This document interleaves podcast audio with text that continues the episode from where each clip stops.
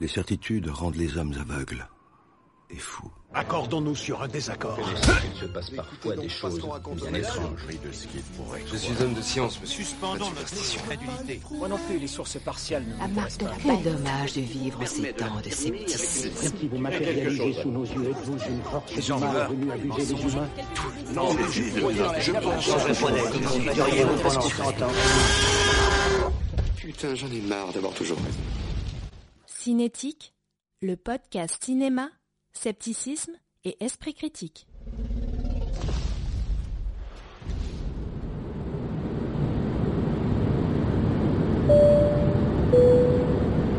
Ladies and gentlemen, mesdames et messieurs, ici Vivien, votre commandant de bord qui vous parle.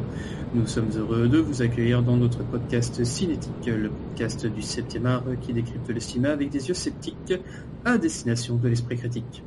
Ce vol 0202 pour saison 2 épisode 2 ne fera pas d'escale. Pour rendre votre voyage le plus agréable possible, vous pouvez compter sur nos talentueuses hôtesses.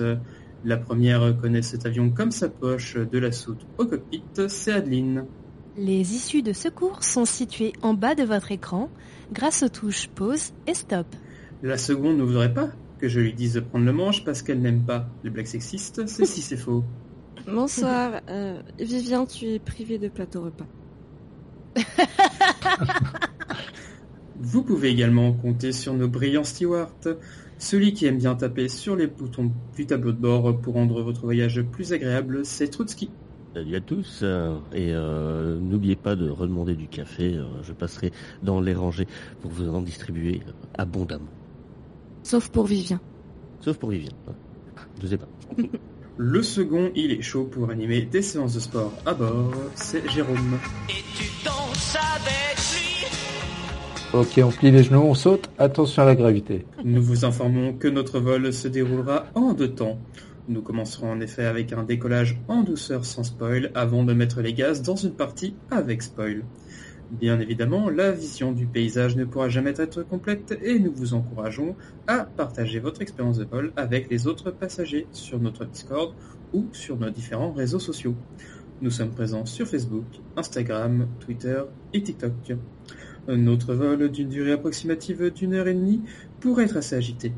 En effet, la météo est particulièrement stable au-dessus des comtés du doute où la tour de contrôle nous informe de la présence de cumulo complotistus. Afin de pouvoir éviter au maximum ces perturbations, n'hésitez pas à nous soutenir en partageant, en likant et en commentant ce vol. Ce voyage étant assuré par des bénévoles pas forcément qualifiés, n'hésitez pas non plus à nous faire des dons occasionnels ou réguliers via PayPal ou LOASO. Cela pourrait augmenter nos chances de survie à tous. D'autant plus qu'on a ni gilet jaune de... euh, Oh le lapsus Ah oui, bien, la bien, on la garde, chérie, on la garde, c'est la chérie, on la garde, elle est bien. D'autant plus qu'on a ni gilet de sauvetage, ni sortie de secours. Le décollage est désormais imminent, veuillez accrocher vos ceintures parce que nous commençons tout de suite avec le film du jour. Boîte noire.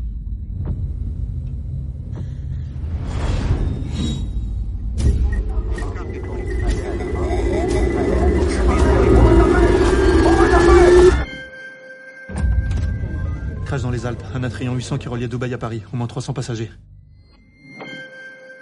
T'as pu avoir accès aux données à Cars et à la trajectoire? Ouais, l'appareil a piqué rapidement, ça a été très brutal. Les experts du BEA ont été dépêchés sur les lieux de l'accident pour tenter de localiser les boîtes noires.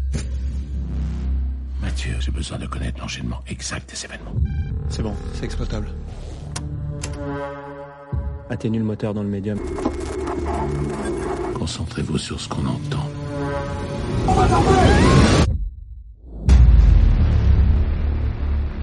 J'ai des doutes sur le crash. Boîte Noire est un film français réalisé par Yann Gozlan, à qui l'on doit L'angoissant captif, Un homme idéal ou encore le film Burnout. Sorti en 2021, ce thriller psychologique est tombé pendant la période critique du Covid, mais a tout de même pu faire plus d'un million d'entrées en France. Avec un casting 3 étoiles, il réunit les acteurs Pierre Ninet, Lou Delage, André Dusselier ou encore Olivier Rabourdin. Boîte Noire débute sur le crash d'un vol Paris-Dubaï dans le massif alpin. Mathieu Vasseur, qui n'est pas le frère de notre cher Cicéfo, acousticien au BEA. eh ben, je sais pas quelle preuve, mais j'imagine que non. Est-ce que vous m'avez vu dans la même pièce que lui déjà? Et ben non, ça n'est jamais arrivé encore. On t'a jamais vu dans la même pièce qu'un acousticien au BEA qui est propulsé, enquêteur en chef, euh, sur une catastrophe aérienne sans précédent.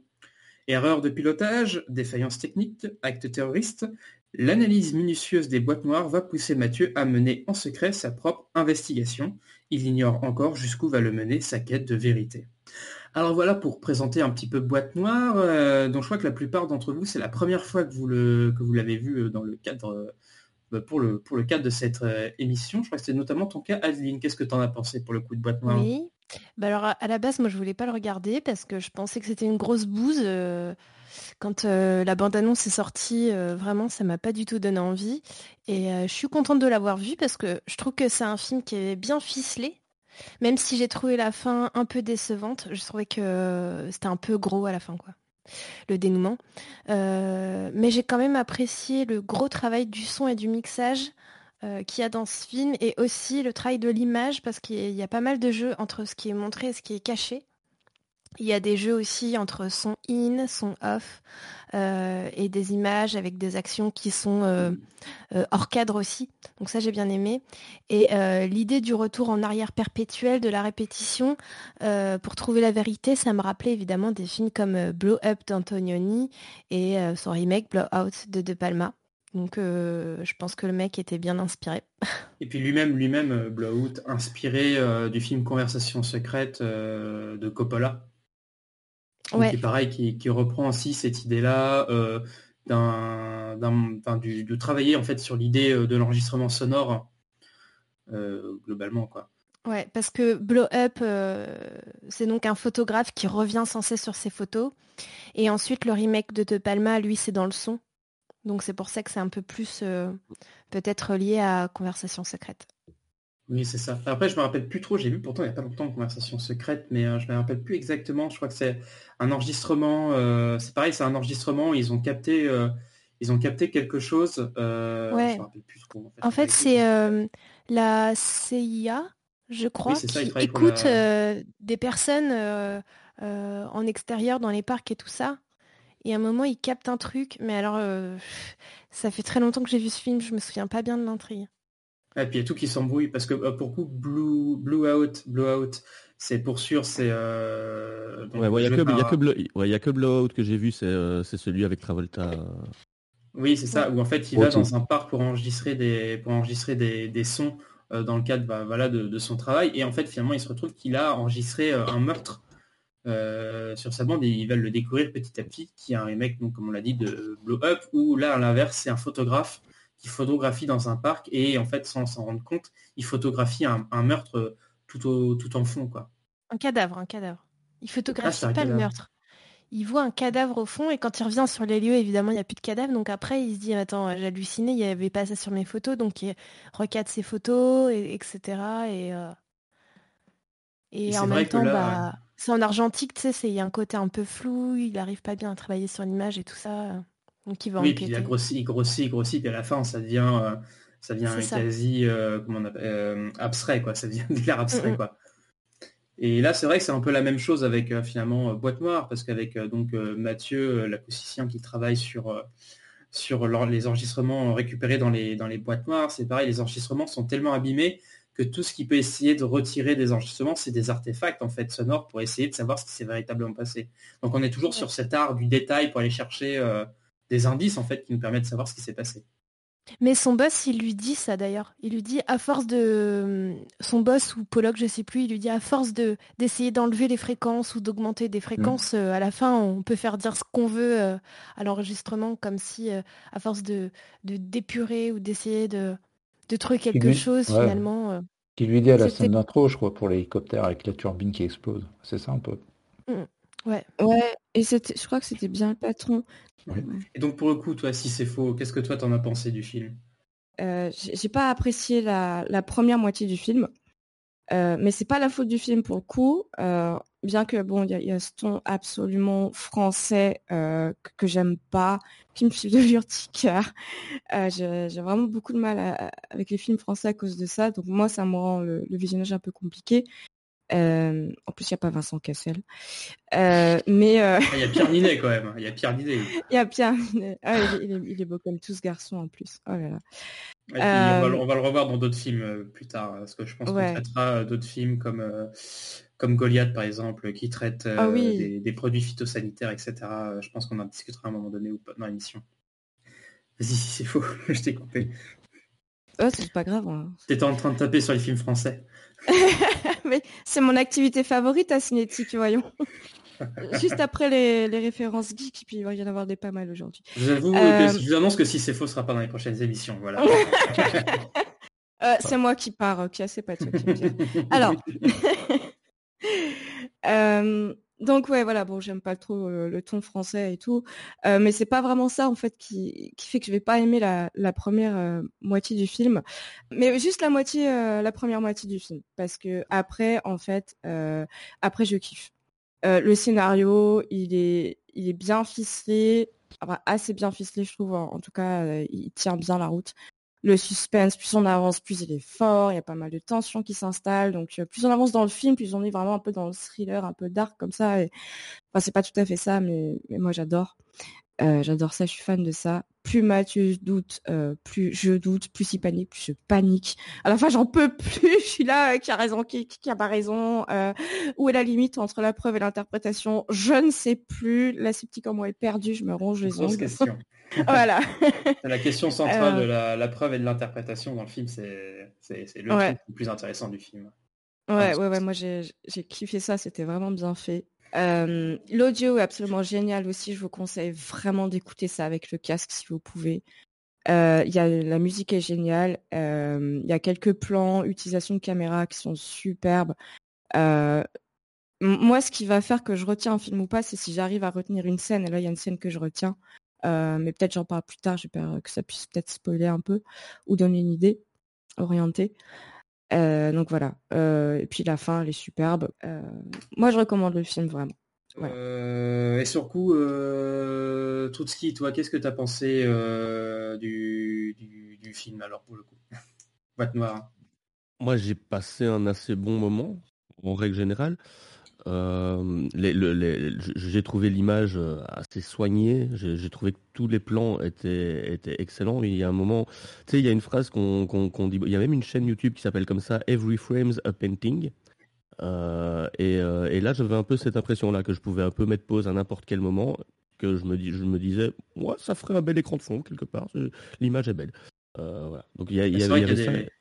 Il y a des plans magnifiques, euh, notamment moi c'est, c'est ça. Je pense qu'il y a une. On avait parlé d'inspiration sur euh, Blowout, euh, Conversation secrète notamment. Et je pense que c'est un film qui est très très inspiré du cinéma américain et notamment dans sa manière de filmer avec ces plans qui sont extrêmement chirurgicaux, c'est-à-dire c'est vraiment très clean. Enfin, cette image, elle est, elle est, elle est, elle est, elle est léchée au possible. Les éclairages sont magnifiques. Enfin, les couleurs sont travaillées. Enfin, c'est vraiment c'est vraiment, c'est vraiment super bien construit du début à la fin.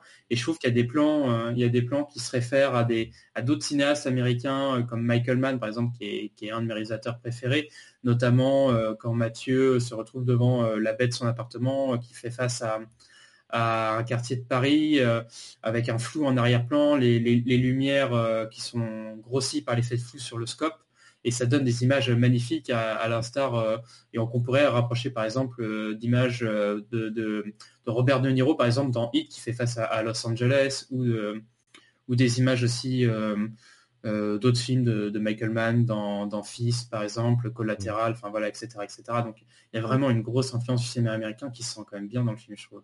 Ouais.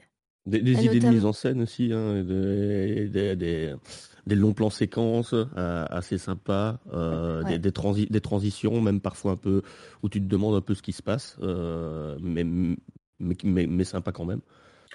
Ça, le plan séquence du début, je sais pas comment si c'est faux, elle a pas pu être pris par ça. Quoi. Le plan séquence du ouais. début, il, moi j'ai trouvé génial. Quoi. Ah, ce travelling arrière, il est ah. excellent. Il est très, il est très intelligent. Est-ce que vous pensez que c'est un vrai plan séquence ou c'est un faux? Je me suis posé la non, question. Non, c'est un faux. C'est un, un, faux. Il y a deux transitions dans le plan. Ah, il y a oui. une transition sur la porte du cockpit, si ouais. je crois bien, parce que le cockpit le... c'est enregistré en studio et ensuite c'est enregistré dans un vrai avion pour le coup. Mmh. Et il y a une, une transition au rideau aussi? Ouais. Entre euh... les deux salles? Non, sur- il y a sur l'écran. Je crois qu'il y a euh, parce que l'écran leur permet de passer en fait parce que c'est enregistré enregistré dans un avion à deux étages, donc ça doit être un Airbus A380, je pense. Et en fait, le, le- le premier, euh, le premier, la classe business, euh, la première classe de l'avion, c'est filmé à un étage, et la classe euh, des prolos, la, troisième- la deuxième classe était à l'étage du dessous. Donc ils ont dû faire un, un- un- un cut, et le cut ça a été fait avec le, avec l'écran, je crois, euh, euh, l'écran qui se trouve dans le local technique justement. Ouais. Et je crois qu'il n'y a que deux coupes. Bon, d'après ce qui est dit dans le. Hum, Et ça, non, ça se voit pas. hein. Pour le Ça coup, ça se voit pas. On le devine, on le devine quand on a un œil un peu, euh, un peu habitué au voilà. plan séquence cou- coupé, quand on sait que- à quel moment il peut y avoir une coupe. Euh, quand on a vu, euh, quand on a vu le, le film sur la Première Guerre mondiale, là, euh, 1917, euh, qui a tourné en un seul plan séquence, sur le coup, c'est c'est drôle ce genre de film pour s'amuser à, à- à repérer justement les, les coupes où est-ce qu'elles peuvent être. Hmm. Et donc, euh, et donc Et là, ça marche, ça marche Hitchcock. là-dessus. Et puis narrativement, Oui, ce, plan, ce plan est assez intelligent parce qu'on est, on est là, on assiste à tout le crash et au moment décisif, au moment qui va concerner tout le film, qui va sur lequel où vraiment la, la bande est dévastée et qu'il y a, il y a vraiment pas moyen de récupérer les trucs, euh, bah à ce moment-là, on est tout près de la boîte noire et on n'entend pas, trop- on n'entend pas non plus ce qui se passe dans l'avion. Donc on est là, mais on a ce trou et euh, donc ça installe tout ce qui va arriver par la suite. C'est c'est vraiment, c'est voilà, très, très Mm. intelligent. Ouais. Moi, pour en finir, ouais, pour en finir euh, sur les plans, euh, moi j'ai adoré les plongées zénitales. Je sais que c'est vu, vu et revu, c'est un truc un peu basique, mais je trouve qu'ils sont bien faits dans ce film et euh, j'ai adoré notamment la plongée zénitale sur la boîte noire ou Mhm. euh, en avant et ça ressemble à un œil. plus on avance et plus ça ressemble à un œil, le truc à scruter et tout ça. Il y a un autre plan que j'ai adoré aussi, c'est dans le, le- je peux, je peux. Bon, il y a un plan, euh, je vais pas dire où ça se passe. Il y a un plan euh, qui est totalement renversé, qui, Oui. qui fait un Ah. 360 Un- euh, un, dé- un début là, oui, ça, horizontalement. euh, Pas très loin du Et, barque, euh, c'est ça? De quoi? Ouais. En Très loin en du fait, barque. En fait, c'est- même pas ça. C'est c'est pas, c'est Ah pas ouais. un 3. c'est- La, la caméra fait 90 degrés sur la gauche et euh, Pierre Ninet fait un 90 degrés sur la droite. Et donc, ça donne une impression de 180 Ah degrés. ouais. Ah. Euh, Oui, c'est ça. Oui, Enfin, ce les plans il est- sont- il est super. Ils sont travaillés, quoi. Tu vois que le, Ouais. quand même, euh, enfin, et moi j'ai adoré ça dans le film. euh. À Ouais, plusieurs moments, je, devant ma télé, j'étais, oh mais c'est trop bien fait ça. Eh mais c'est pas mal. Eh mais en fait ce film il est bien. Ça. et la, la vue génitale dont tu, la, qui- la vue génitale dont tu parlais, c'est celle où quand il dé sur la, sur la boîte noire, sur le, le contenant de la boîte noire, et on se retrouve dans un cockpit de. Ah, c'est- la transition Ouais, dont je parlais. ouais. C'est une des dont tu parlais. Moi, je trouve que justement cette transition-là, elle est, elle est chouette, mais elle me perd un peu. Parce que j'ai l'impression de me retrouver dans un cockpit d'avion, je sais, je sais pas trop où je me trouve, et en fait je suis dans un simulateur avec Pierre Ninet, et ça tu le comprends un peu après, quoi. Mais Mm. ouais, elle m'a un peu perdu cette transition. Ah, justement, mais c'est pour ça qu'elle est bien. Ouais. Et C'est c'est voulu en fait pour perdre euh, le spectateur. C'est vrai que quand on arrive dans ce cockpit, on se demande où est-ce qu'on est, euh, on sait plus trop où on en est quoi. Ouais. On est complètement paumé. Mais ouais, donc euh, coup, t'as bien apprécié toi aussi. euh, Ah, sur coup, je suis content d'avoir. euh, Parce que c'est quand même. euh, C'est vrai que c'est moi, je crois, le premier à l'avoir vu. parce que moi, je l'ai découvert carrément au cinéma à l'époque de sa sortie, puisque j'avais écouté à ce moment-là le podcast Pardon le cinéma qui parlait du film. Moi, j'avais pas forcément prévu d'aller le voir. Je savais même pas en fait forcément qu'il existait et que, et que ce film-là allait sortir. Quoi, j'étais pas forcément derrière. Euh, derrière Ryan Gosling à, vérifier ce qu'il allait, euh, allait réaliser à ce moment-là. Je crois que j'en avais vu encore aucun à ce moment-là. Parce que de Ryan Gosling, je n'ai vu que Captif, qui est un film assez, euh, assez trash. hein. C'est assez dur, hein, Captif. C'est vraiment, faut, faut avoir le cœur bien accroché, quoi. Et et donc, pour le coup, ouais, ils parlaient de, de Noire, ils ont parlé un peu de tout cet aspect un peu de l'enquête du film, de cet aspect des fois peut-être un peu complotiste, on ne sait pas trop bien où on en est, et je me suis dit, tiens, ça c'est intéressant, c'est un film qui pourrait nous intéresser à Cinétique. Donc j'ai quand même été le voir au cinéma, j'en suis ressorti, mais avec euh, la ferme intention de le rajouter directement dans la septicothèque, tellement ce film est, immense de ce côté-là, ce côté enquête, thriller paranoïaque, dans lequel en fait on ne sait jamais vraiment euh, où, on, en est, euh, parce qu'on suit ce, personnage dans, dans sa propre enquête, et on ne sait pas trop en fait si ce qu'il découvre, est-ce que c'est vrai, est-ce que c'est pas vrai, est-ce qu'on est dans de la preuve, est-ce qu'on est dans de l'interprétation, et on est vraiment dans cette zone floue en fait qui sépare en fait entre guillemets on pourrait dire euh, la vérité, euh, enfin on va dire le, le doute méthodique euh, du doute non méthodique, c'est-à-dire entre guillemets entre le scepticisme et le complotisme, hein, qui ont sans doute beaucoup plus en commun qu'ils ne veulent l'admettre des deux côtés en fait en vérité. Est-ce que c'est pas plutôt de la, la, paranoïa qui est traitée que le complotisme en lui-même? Ah, mais euh, moi, je vois, je vois, des liens directs entre la paranoïa et le mmh. complotisme, en fait, en vérité. En tout cas, certains types de complotisme. On sait que tous les complotistes ne sont pas des paranoïaques, euh, que c'est une forme de pensée qui est, qui est pas forcément euh, liée à la paranoïa. Mais il y en a qui sont paranoïaques. Mmh. Et je pense qu'on peut être paranoïaque sans être complotiste aussi. mais là, c'est vraiment l'idée de...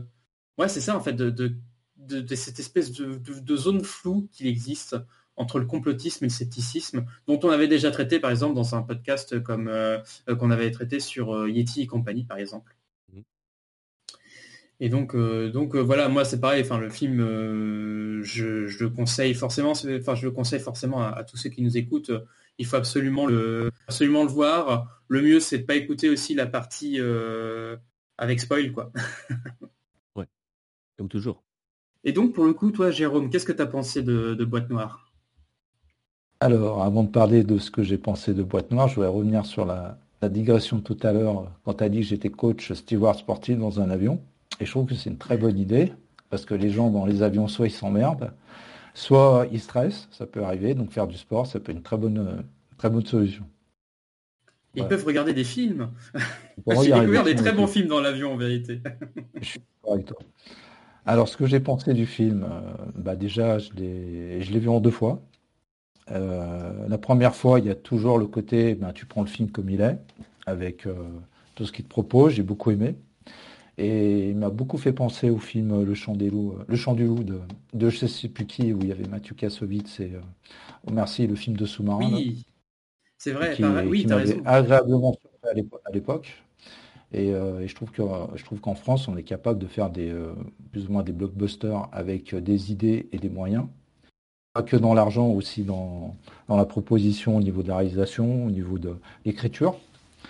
Et puis et... c'est pareil, on avait quelqu'un qui avait, euh, qui avait euh, une oreille particulière aussi, donc tout comme Mathieu Vasson, en fait, qui écoutait les bruits des sous-marins. Euh, et oui, j'avais pas fait le rapprochement, mais oui, super rapprochement pour le coup. Antonin Baudry, le chant du loup. D'accord. Oui, c'est vrai. Mais ouais, mais je me rappelle, pour 5-10 minutes du film, à un moment, je me suis dit: «Mais merde, mais merde, mais quand même, ce film, il me rappelle quelque chose». J'ai pas réussi à retrouver.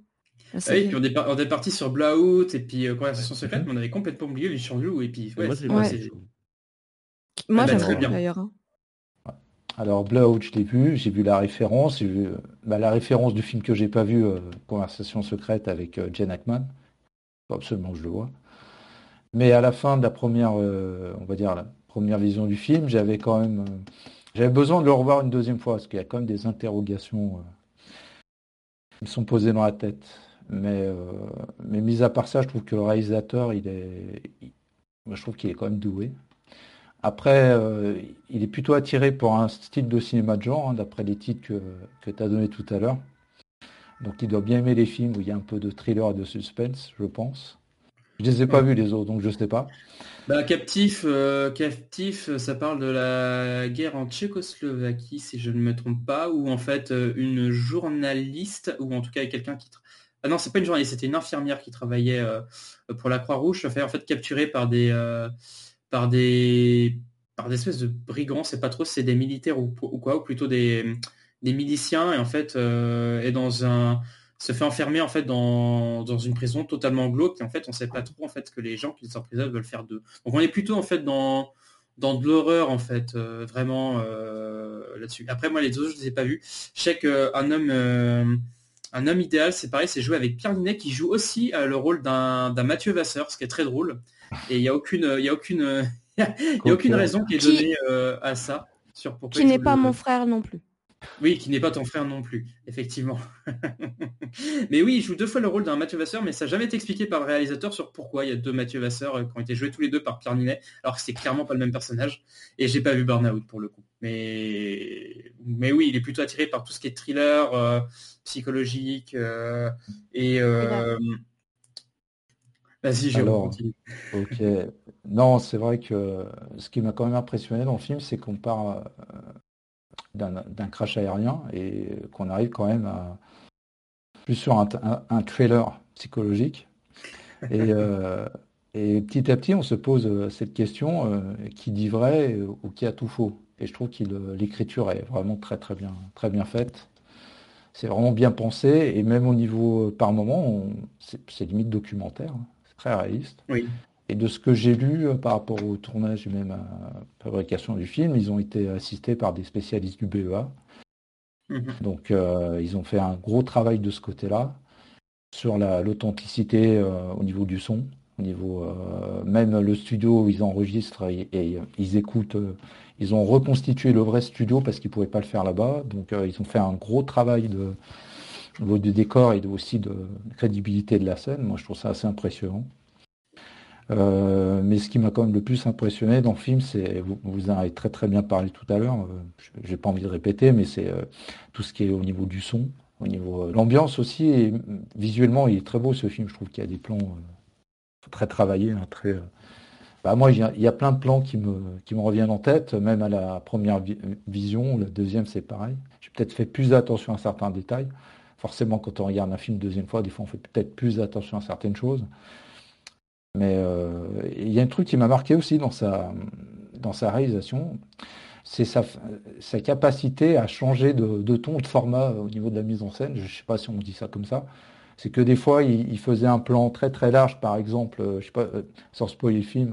À un moment, on voit la télé, là, quand il montre à la télé en direct le crash de l'avion, et tout d'un coup, on voit la, la caméra se rapprocher, tout d'un coup, on, voit, on entend l'hélicoptère, et on voit la vue d'ensemble réaliste du, euh, de la montagne. Du crash, des sites du Voilà, crash. du ouais. crash. Donc, euh, il y a aussi dans les scènes plus intimistes, il y a les scènes aussi qui passent avec les vidéos de surveillance. Et euh, je trouve qu'il a une belle maîtrise pour, dans, son montage, je pense, ou dans sa façon de, de montrer ça à l'image, qui, est- qui est, moi j'étais quand même assez bluffé. Ça m'a fait penser à un film, je sais pas, qui a absolument rien à voir avec euh, ce film, un film de 2020 qui s'appelle Cinquième Set, je sais pas si vous l'avez vu Non, pas vu. que je, vous- que je vous recommande, qui est avec Alec Lutz, qui est, qui est impressionnant dans le film. Et, ah euh, oui, j'en ai entendu parler, je vois c'est lequel. C'est Ouais, bah, ça- sur Roland Garros, non C'est pas ça? Exactement, et, sans trop spoiler le film, parce que j'ai envie que les gens le voient, c'est pas parce que c'est mon taf, mais même si ce sera pas du tennis, je, je le recommanderai quand même, c'est que aussi dans ce film, il a une, une capacité à, à faire passer un, à une mise en scène classique comme des extraits à la télé, quand vous regardez des matchs à la télé, ou quand les spectateurs regardent le match. C'est pareil, il a, il a une façon différente de filmer. Et j'ai trouvé ça très, très, euh, vraiment très, très, très bien. Et euh, par rapport euh, le son, oui, l'ambiance, comment il, il appuie sur les gros plans, les travelling qui se rapprochent, sur les oreilles, sur le regard, sur la respiration par moment, aussi quand des fois il se sent un peu, euh, un peu euh, étouffé par l'ambiance parce qu'il y a du monde autour de lui. Euh, moi, euh, moi j'étais, j'ai dit waouh. On sent qu'il maîtrise vraiment plus que, plus que bien son sujet. Donc voilà, et, moi j'aime bien les films aussi qui sont qui amènent aussi une certaine réflexion, une certaine intelligence dans du départ. Ouais, c'est vrai qu'après, avec recul, je me dis il est, bien écrit, mais bon, je, suis resté un petit peu sur ma fin à la fin de la deuxième vision, parce que je trouve qu'il y a des choses, bon ça on en reparlera dans la partie spoil, Oui. je pense. Il y a, il y a- il y a des trous scénaristiques aussi, je pense. Et je pense qu'on a peut-être les mêmes. Par contre, au niveau du casting, bah, moi je trouve que l'acteur principal, il- je le connaissais pas, hein. donc euh, j'étais euh, plus que Tu ravi. connaissais pas euh. Pierre Ninet? Non, je ne connais pas personnellement un peu, j'ai pas son 06, je ne connais pas. Ouais, bah moi non plus, je te rassure. Enfin, je te rassure. Donc euh, non, non, il- je trouve qu'il joue vraiment très juste. Euh, au début, euh, quand il joue un rôle un peu plus effacé, un peu plus obsessionnel aussi par rapport à sa personnalité, à son travail. Et petit à petit, au fur et à mesure de l'histoire, il, change complètement euh, de personnalité aussi. On peut voir ça un peu comme de la paranoïa, ou par rapport ses- à ses biais, euh, ses biais cognitifs ou ses biais de confirmation, comment, euh, comment il peut perdre ses moyens, tout simplement. Mais il y a aussi l'actrice que j'ai beaucoup aimée, Noémie, je crois, qui joue le rôle de sa femme. Je, je trouve dommage qu'elle ait un rôle pas assez, Alors, pas assez important Lou dans le Delage. film. Ouais. C'est ça, joué par Lou Delage. Et effectivement, elle, elle a été recrutée euh, une semaine avant le début du tournage parce que l'actrice qui devait faire ce rôle-là a décommandé au dernier moment. Quoi. Et elle, est, elle reste resplendissante dans le rôle. quoi. C'est assez incroyable. quoi. Oui, oui, c'est euh, non, non, non, moi, euh, mais sincèrement, le casting, je le trouve quand même bon. Il y a pas, j'ai pas vu vraiment de fausses notes. Et Ninet, il a été nommé euh, au César pour meilleur acteur. Pour, euh, pour Boîte Noire, je me rappelais même plus, tu vois. Ouais. Je sais pas, Ouais, j'ai bah. Il y a aussi l'acteur qui joue euh, Pollock. Je- C'est Victor, ouais, Victor Pollock. Ouais, très j'a- Olivier, Olivier Rabourdin, ouais, il est très très bien. C'est dommage, on l'avais, le voit euh, pas- on le voit pas ouais. assez dans le film. Je trouve qu'on le voit pas assez au cinéma, euh, cet acteur, parce que je l'avais découvert dans une série de Canapus appelée Guyane. Je sais pas si vous l'avez vu, sur deux saisons. J'avais énormément apprécié euh, son charisme et son jeu d'acteur euh, pendant la série. Mais ce qui est drôle, c'est que normalement, en fait, sur les premières en fait versions du scénario qui avait été étudié par, euh, qui avait été écrite par les scénaristes et puis euh, par Gozlan, à la base, ça devait être une double enquête en fait sur euh, sur sur ce sur ce crash. En fait, on devait suivre le personnage de Pierre Ninet et à côté, on devait suivre aussi le le personnage de, Victor Pollock et, et de tout ce qui se passe de son côté. Et finalement, en fait, dans la dernière version du scénario, ils se sont dit non, non, on va se concentrer uniquement sur le personnage de Pierre Ninet. Euh, parce que en fait ça va être beaucoup plus intéressant en fait le, le fait de, de cacher l'autre partie de l'histoire Mhm. et effectivement c'est ça qui donne à son film tout son intérêt en fait en vérité je pense que le film aurait été beaucoup moins bien euh, dans ses premières versions là où on suivait aussi Victor Pollock à côté quoi. Et on n'aurait pas pu avoir le même travail du son, du coup. Euh. Parce que là, parce que Bah, là le son. intense. Ouais, pas aussi. Et surtout que oui, on, on accompagne, euh, comme, comme on le disait, euh, euh, Pierre Ninet grâce au son, mais dès le début, quoi. Dès, dès la premi- le premier moment où il met son casque, il y a, il y a des changements d'ambiance euh, très très clairs et très très nets euh, quand on passe d'un endroit à l'autre, quand on passe d'un d'un intérieur à l'autre, quand il met ses écouteurs, quand il les a pas, euh, on- et on est vraiment avec lui tout le temps. Et, et- et la deuxième, ma deuxième vision, justement, regarder le film une deuxième fois avec mon casque, et en fait, ouais, c'est encore plus marquant quand on l'écoute euh, au casque. Quoi.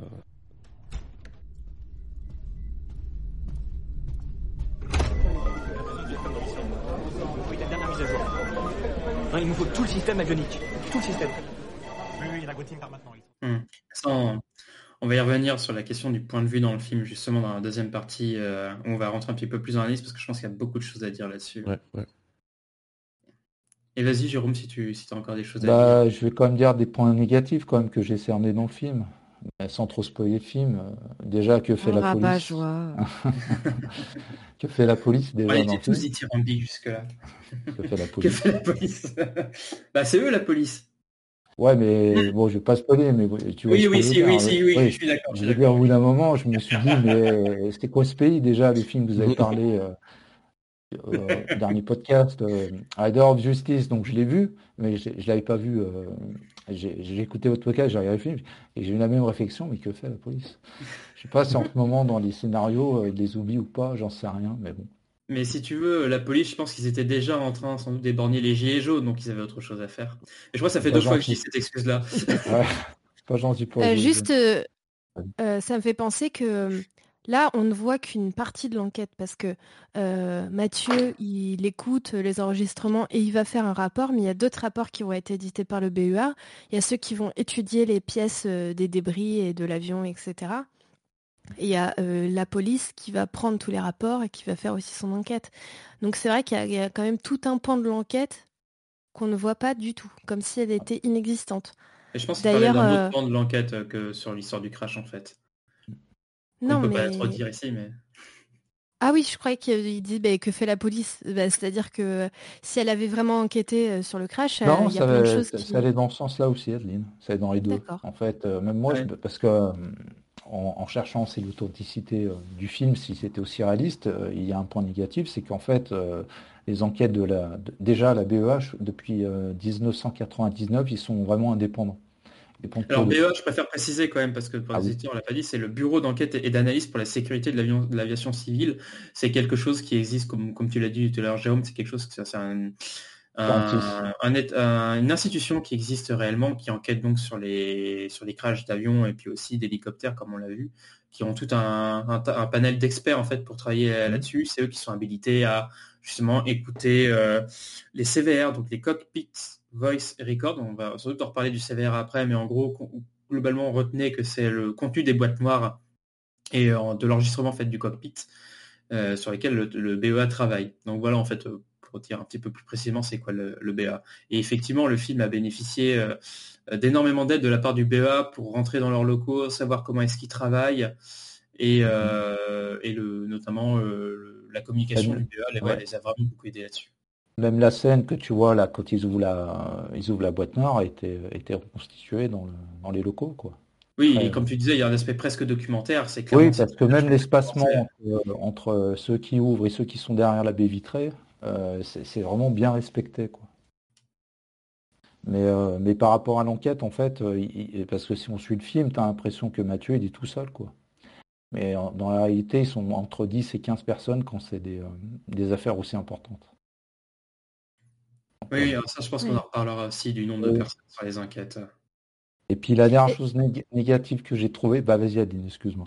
Non, non, c'est juste euh, par rapport à ce que tu dis, je pense que un peu comme dans la série de Tchernobyl où ils ont concentré toute l'équipe de chercheurs sur un personnage, il est possible qu'ils aient concentré toute une équipe de spécialistes et techniciens sur Mathieu. C'est-à-dire, euh, c'est comme si euh, il était emblématique euh, Ouais, pour euh, toute une équipe, mais on peut pas suivre une équipe, donc on crée un personnage qui représente.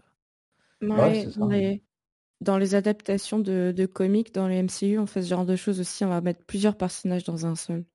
Ah, d'accord. Parce que sinon, c'est trop compliqué. Quoi. Oui, ça, ça fait multiplication aurait- de personnages, multiplication de présentation Ouais. de personnages. Puis D'ailleurs, en parlant de présentation de personnages, je pense que le film euh, arrive très très bien à, à- présenter ses personnages d'une manière extrêmement succincte dès le début du film. Je trouve ça assez, euh, il est assez efficace là-dessus justement. Permet Ouais, et puis si, si tu mets 15, euh, 15 personnes balèzes euh, sur un dossier, bah, ça donne au moins quelqu'un d'aussi balèze que Mathieu, parce qu'il faut quand même le dire, il est balèze. hein. Oui. Oui. Non? Puis Ah. le principe même du film, c'est qu'il soit tout seul justement. ouais. Ok, donc je pense qu'ici on est tous d'accord pour conseiller le film à, à nos auditeurs. quoi. Oui, oui, moi, je, je recommande chaudement. Et la dernière chose que je voulais rajouter, c'est euh, ce qui aurait pu permettre au film d'être encore meilleur.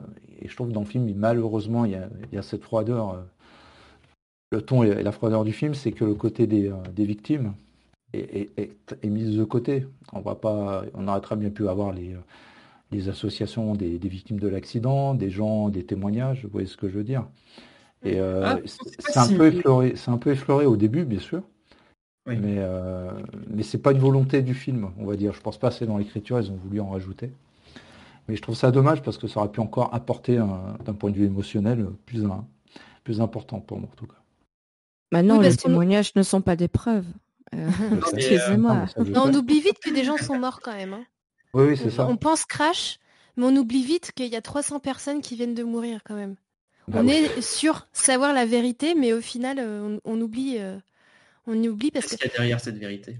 Il y a que une seule, euh, un seul mari de victime qu'on voit dans le film en fait. hein. Ouais. Puis la femme, Par et les- la les dame qui filles l'appelle aussi, dans le champ quand il fait jouer son neveu euh, sur le drone Ah oui.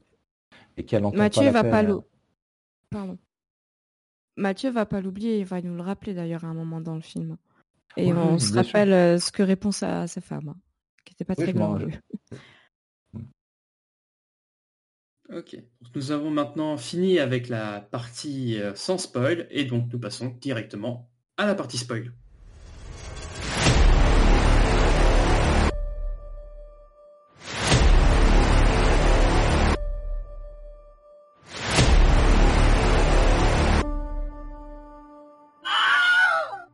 Et à la fin, il meurt.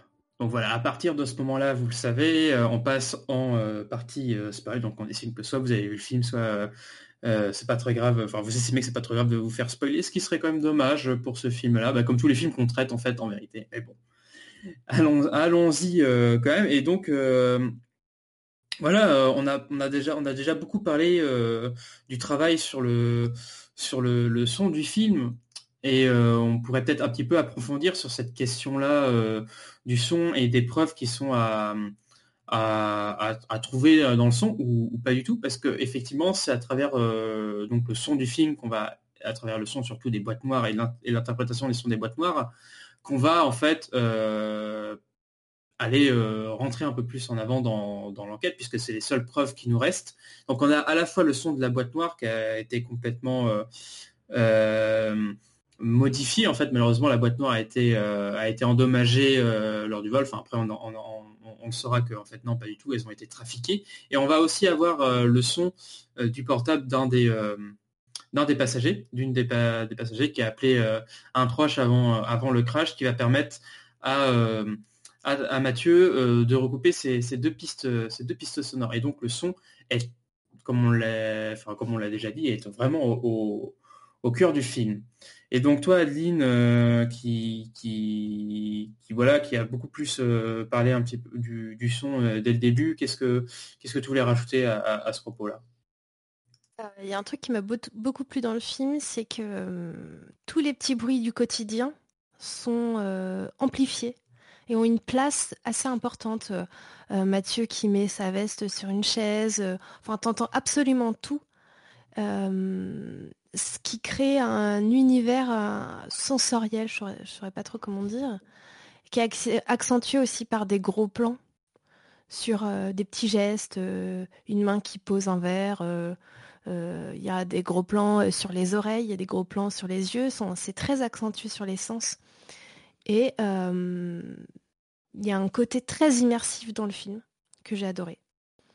Et en même temps, ce côté très immersif, c'est hyper piégeur euh, pour le spectateur parce que des fois, on te met un son euh, qui n'est pas euh, ancré dans l'histoire, tu vois, ou qui devrait avoir moins d'importance et tout d'un coup il est mis en, surbrillance et et du coup tu te vas voir. Je pense, euh, bah, on est dans la partie spoil maintenant, donc euh, on peut y aller. Euh, le fameux asseyez-vous monsieur. À moi, mon Oui. cerveau il est parti direct quoi. dès, le, dès le premier plan où on l'entend Ouais.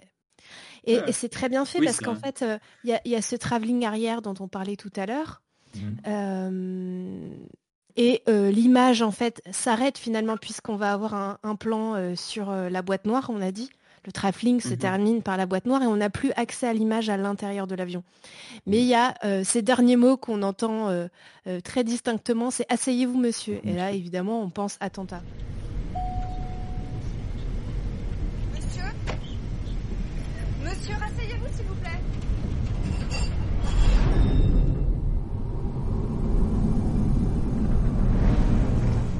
Et donc, il y a, il y a plein de choses qui sont euh, disséminées à l'intérieur de la mise en scène par le son, qui fait que euh, des fois, c'est des vraies pistes et des fois, c'est des fausses pistes. Donc, j'ai trouvé ça euh, très, très malin.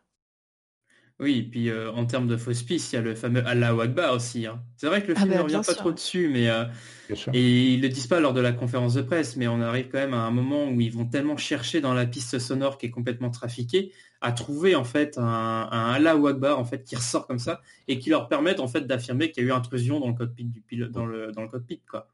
Un faux à la Wagbar qui a été rajouté du coup euh, par, euh, par les gens qui ont truqué la bande. Eh ben, je- en fait, ça, ça, ça, je sais pas si c'est vraiment résolu par le, pour le, fi- par le film pour le coup, parce que, euh, parce que. euh, C'est sous-entendu que ça a été trafiqué par Pollock. Ouais. Ouais. Ouais. Oui, si, euh, si, il- il- Essayez de le dire.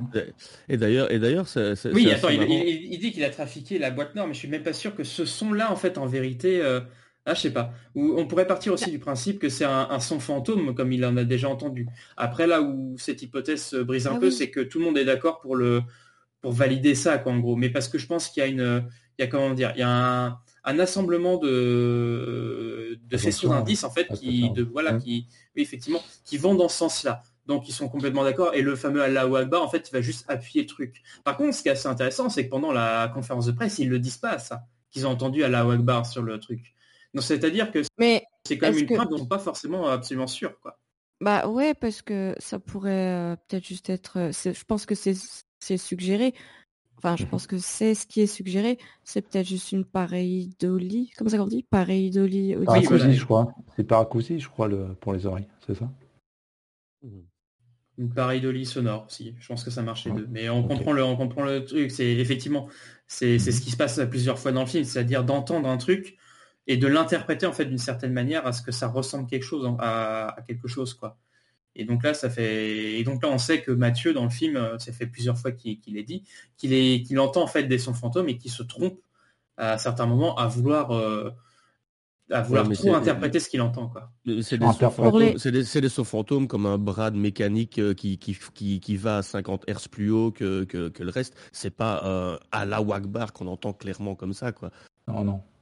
Tu vois Ouais, non. pour les gens qui pour les gens qui connaissent pas les, les pareilles auditives, euh, par exemple, il y a des exemples très connus euh, de euh, groupes de black metal, death metal, etc. Ce dont soir, on j'ai va les pieds qui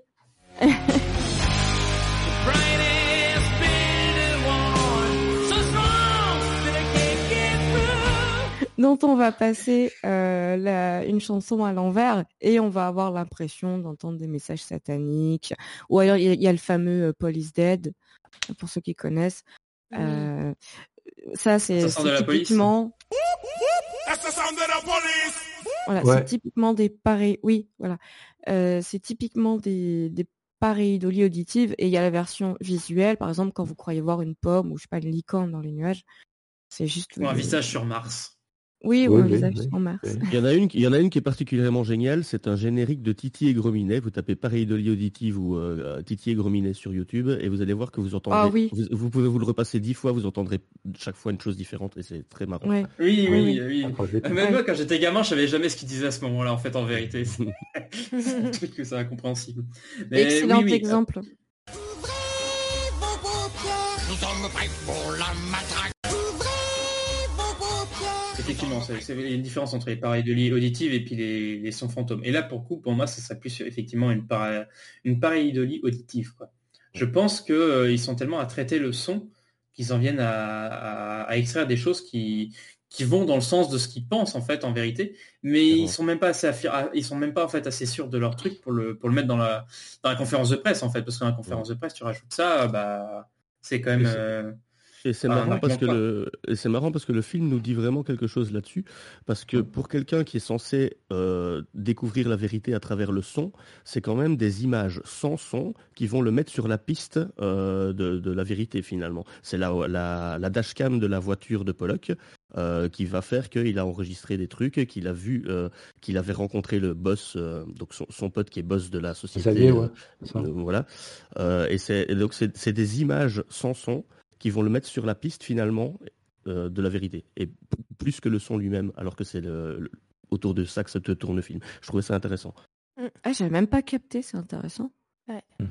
Mais comme disait Jérôme tout à l'heure, en fait, il y a une, euh, une volonté de démultiplier les sources euh, visuelles ou sonores à l'intérieur du film. Et justement, le réalisateur, il, il fait très bien ça parce que tu as vraiment l'impression euh, de voir des, vrais JT, euh, euh, des, euh, euh, des, euh, des vraies La vidéos de surveillance, euh, la radio, etc. Et tout ça, tu as l'impression que c'est des vraies sources. Et c'est vraiment bien fait, je trouve, cette multiplicité comme ça de, de, de choses qui interviennent à l'intérieur du film où tu as l'impression que c'est des vraies preuves matérielles. Jusqu'au sévère, à aucun moment dans le film, tu te dis le sévère est trafiqué, quoi. Mais même euh, quand on va chez Pollock, qu'on voit tout son matos, à aucun moment, moi, je me dis le mec a pu trafiquer ça. Parce que ça paraît Oui. tellement une source fiable. Mais Non, parce mais que- qu'est-ce qu'il y aurait Puis qu'est-ce qu'il y aurait d'étonnant à ce qu'il ait ça chez lui en fait? Bah ouais. Ah si, parce que tu peux Bah pas lire un, tu peux pas lire un sévère n'importe où en fait. En vérité, c'est un matériel extrêmement, euh, extrêmement précis en fait. Ouais. Un sévère, ouais, ça mais- se fait pas sur, un- il ça se fait pas se- sur USB quoi. Oui, bien sûr, mais tu te dis, le mec, euh, c'est sa passion. euh, il s'est fait un petit truc chez lui. euh, C'est ça. vois, euh, Oui, mais pour écouter d'anciens CVR. euh, Là, c'est plus, c'est par rapport à ce que j'ai entendu, euh, par rapport à ce qu'il disait dans les commentaires du, du DVD sur le BEA. Mais euh, le- l'appareil rouge qu'il a chez lui pour lire les, euh, pour lire les sévères, c'est un truc qui est, euh, qui est euh, conservé par le BA et qui n'est censé jamais sortir en fait du BA. Donc même en soi qu'il ait ça, c'est illégal en fait. Donc ça, après, c'est en un, plus. Ouais, un truc ouais. à côté. Ouais, mais C'est- c'est pas ça qui m'a mis la puce à l'oreille, tu vois. Pas du tout. Ah oui, ben non, mais moi, moi non plus, parce que de toute façon, il l'a pas. euh, Non, parce qu'en fait, en vérité, je pense qu'il y a un trou scénaristique à ce moment-là, c'est ce que je- dont je parlais tout à l'heure, parce que moi, j'ai vu plusieurs fois aussi le film. Alors peut-être que vous, vous avez une réponse, mais alors moi, je sais toujours pas comment est-ce qu'il a pu trafiquer euh, la, la piste entre le moment en fait où ils enlèvent la, le sévère de la boîte noire et le moment en fait où il la, où il la traite à. euh, Alors Au ça, BEA. ça, c'est le- Ouais. ça se passe- ça se passe, ça se passe. Il, il fait ça le soir. Euh, D'abord, ils sont, ils sont deux à travailler sur la bande. Il y en a un qui se barre plus tôt. Il le dit d'ailleurs. Je suis parti à minuit. Pollock est resté bosser plus tard. Je sais pas ce qu'il a fait. Et c'est au moment où il est resté, et c'est au moment où il est resté tout seul qu'il a fait ça. ouais, Et mais sur donc là, les, c'est un euh, peu, sur là, la donc là, c'est un caméra- peu gros, mais. Sur la caméra, sur les caméras de la voiture, on va le voir aussi. Il va bien sortir à 2h du mat du bureau. Ah oui, non, mais ça, ça, ça, je suis, ça, je suis entièrement d'accord. Moi, ce qui me semble gros, c'est que le, le collègue Il du l'est pas écouté avant, ouais. il n'est pas écouté avant, quoi. Parce que je veux dire, quand tu as, quand as une bande sonore qui est aussi clean que celle qu'on a à la fin, bah, tu l'écoutes du bout en bout. Oui, oui. T'as pas besoin de travailler dessus, en fait, en vérité. Donc là, c'est un des, ah, c'est un des trous de scénaristique. euh, Ouais, mais il y a aussi- y a aussi euh, l'idée que la boîte noire, elle enregistre normalement tout le vol. Et à chaque Oui. fois, on nous montre Ouais. que la fin. Donc en, en Oui, fait, les mecs, normalement, ils ont travaillé euh, du début Ouais. de l'enregistrement de la boîte noire jusqu'à la fin. Et ils ont extrait euh, la fin pour travailler dessus. Ils ont estimé que le moment le plus intéressant commençait à partir du moment où la, où la, la, euh, mince, la nana amène le plateau. J'ai oublié son poste. La- L'hôtesse de l'air. L'hôtesse. L'hôtesse de l'air. Euh, et voilà. Et donc les mecs après travaillent uniquement que sur ce morceau-là, mais normalement, enfin, je, je pense normalement la boîte noire elle enregistre tout le vol. Oui, oui, oui. Hmm. D'ailleurs, d'ailleurs, il y a euh, même la journaliste de Mediapart qui dit il y a trois caméras au-dessus de la- à l'entrée de la porte et je Ouais. me demande si normalement les images de ces caméras-là ne devraient pas se retrouver aussi sur la boîte noire. Je, je, je sais pas, je m'avance Ah peut-être, ouais. mais Non, c'est que des sons sur les boîtes noires. hein. Je crois qu'il n'y a jamais eu d'image. Ça, je sais Alors, pas. je sais pas après sur les derniers modèles, etc. Mais généralement, quand on parle de boîte noire, Non, on parle de, généralement du son.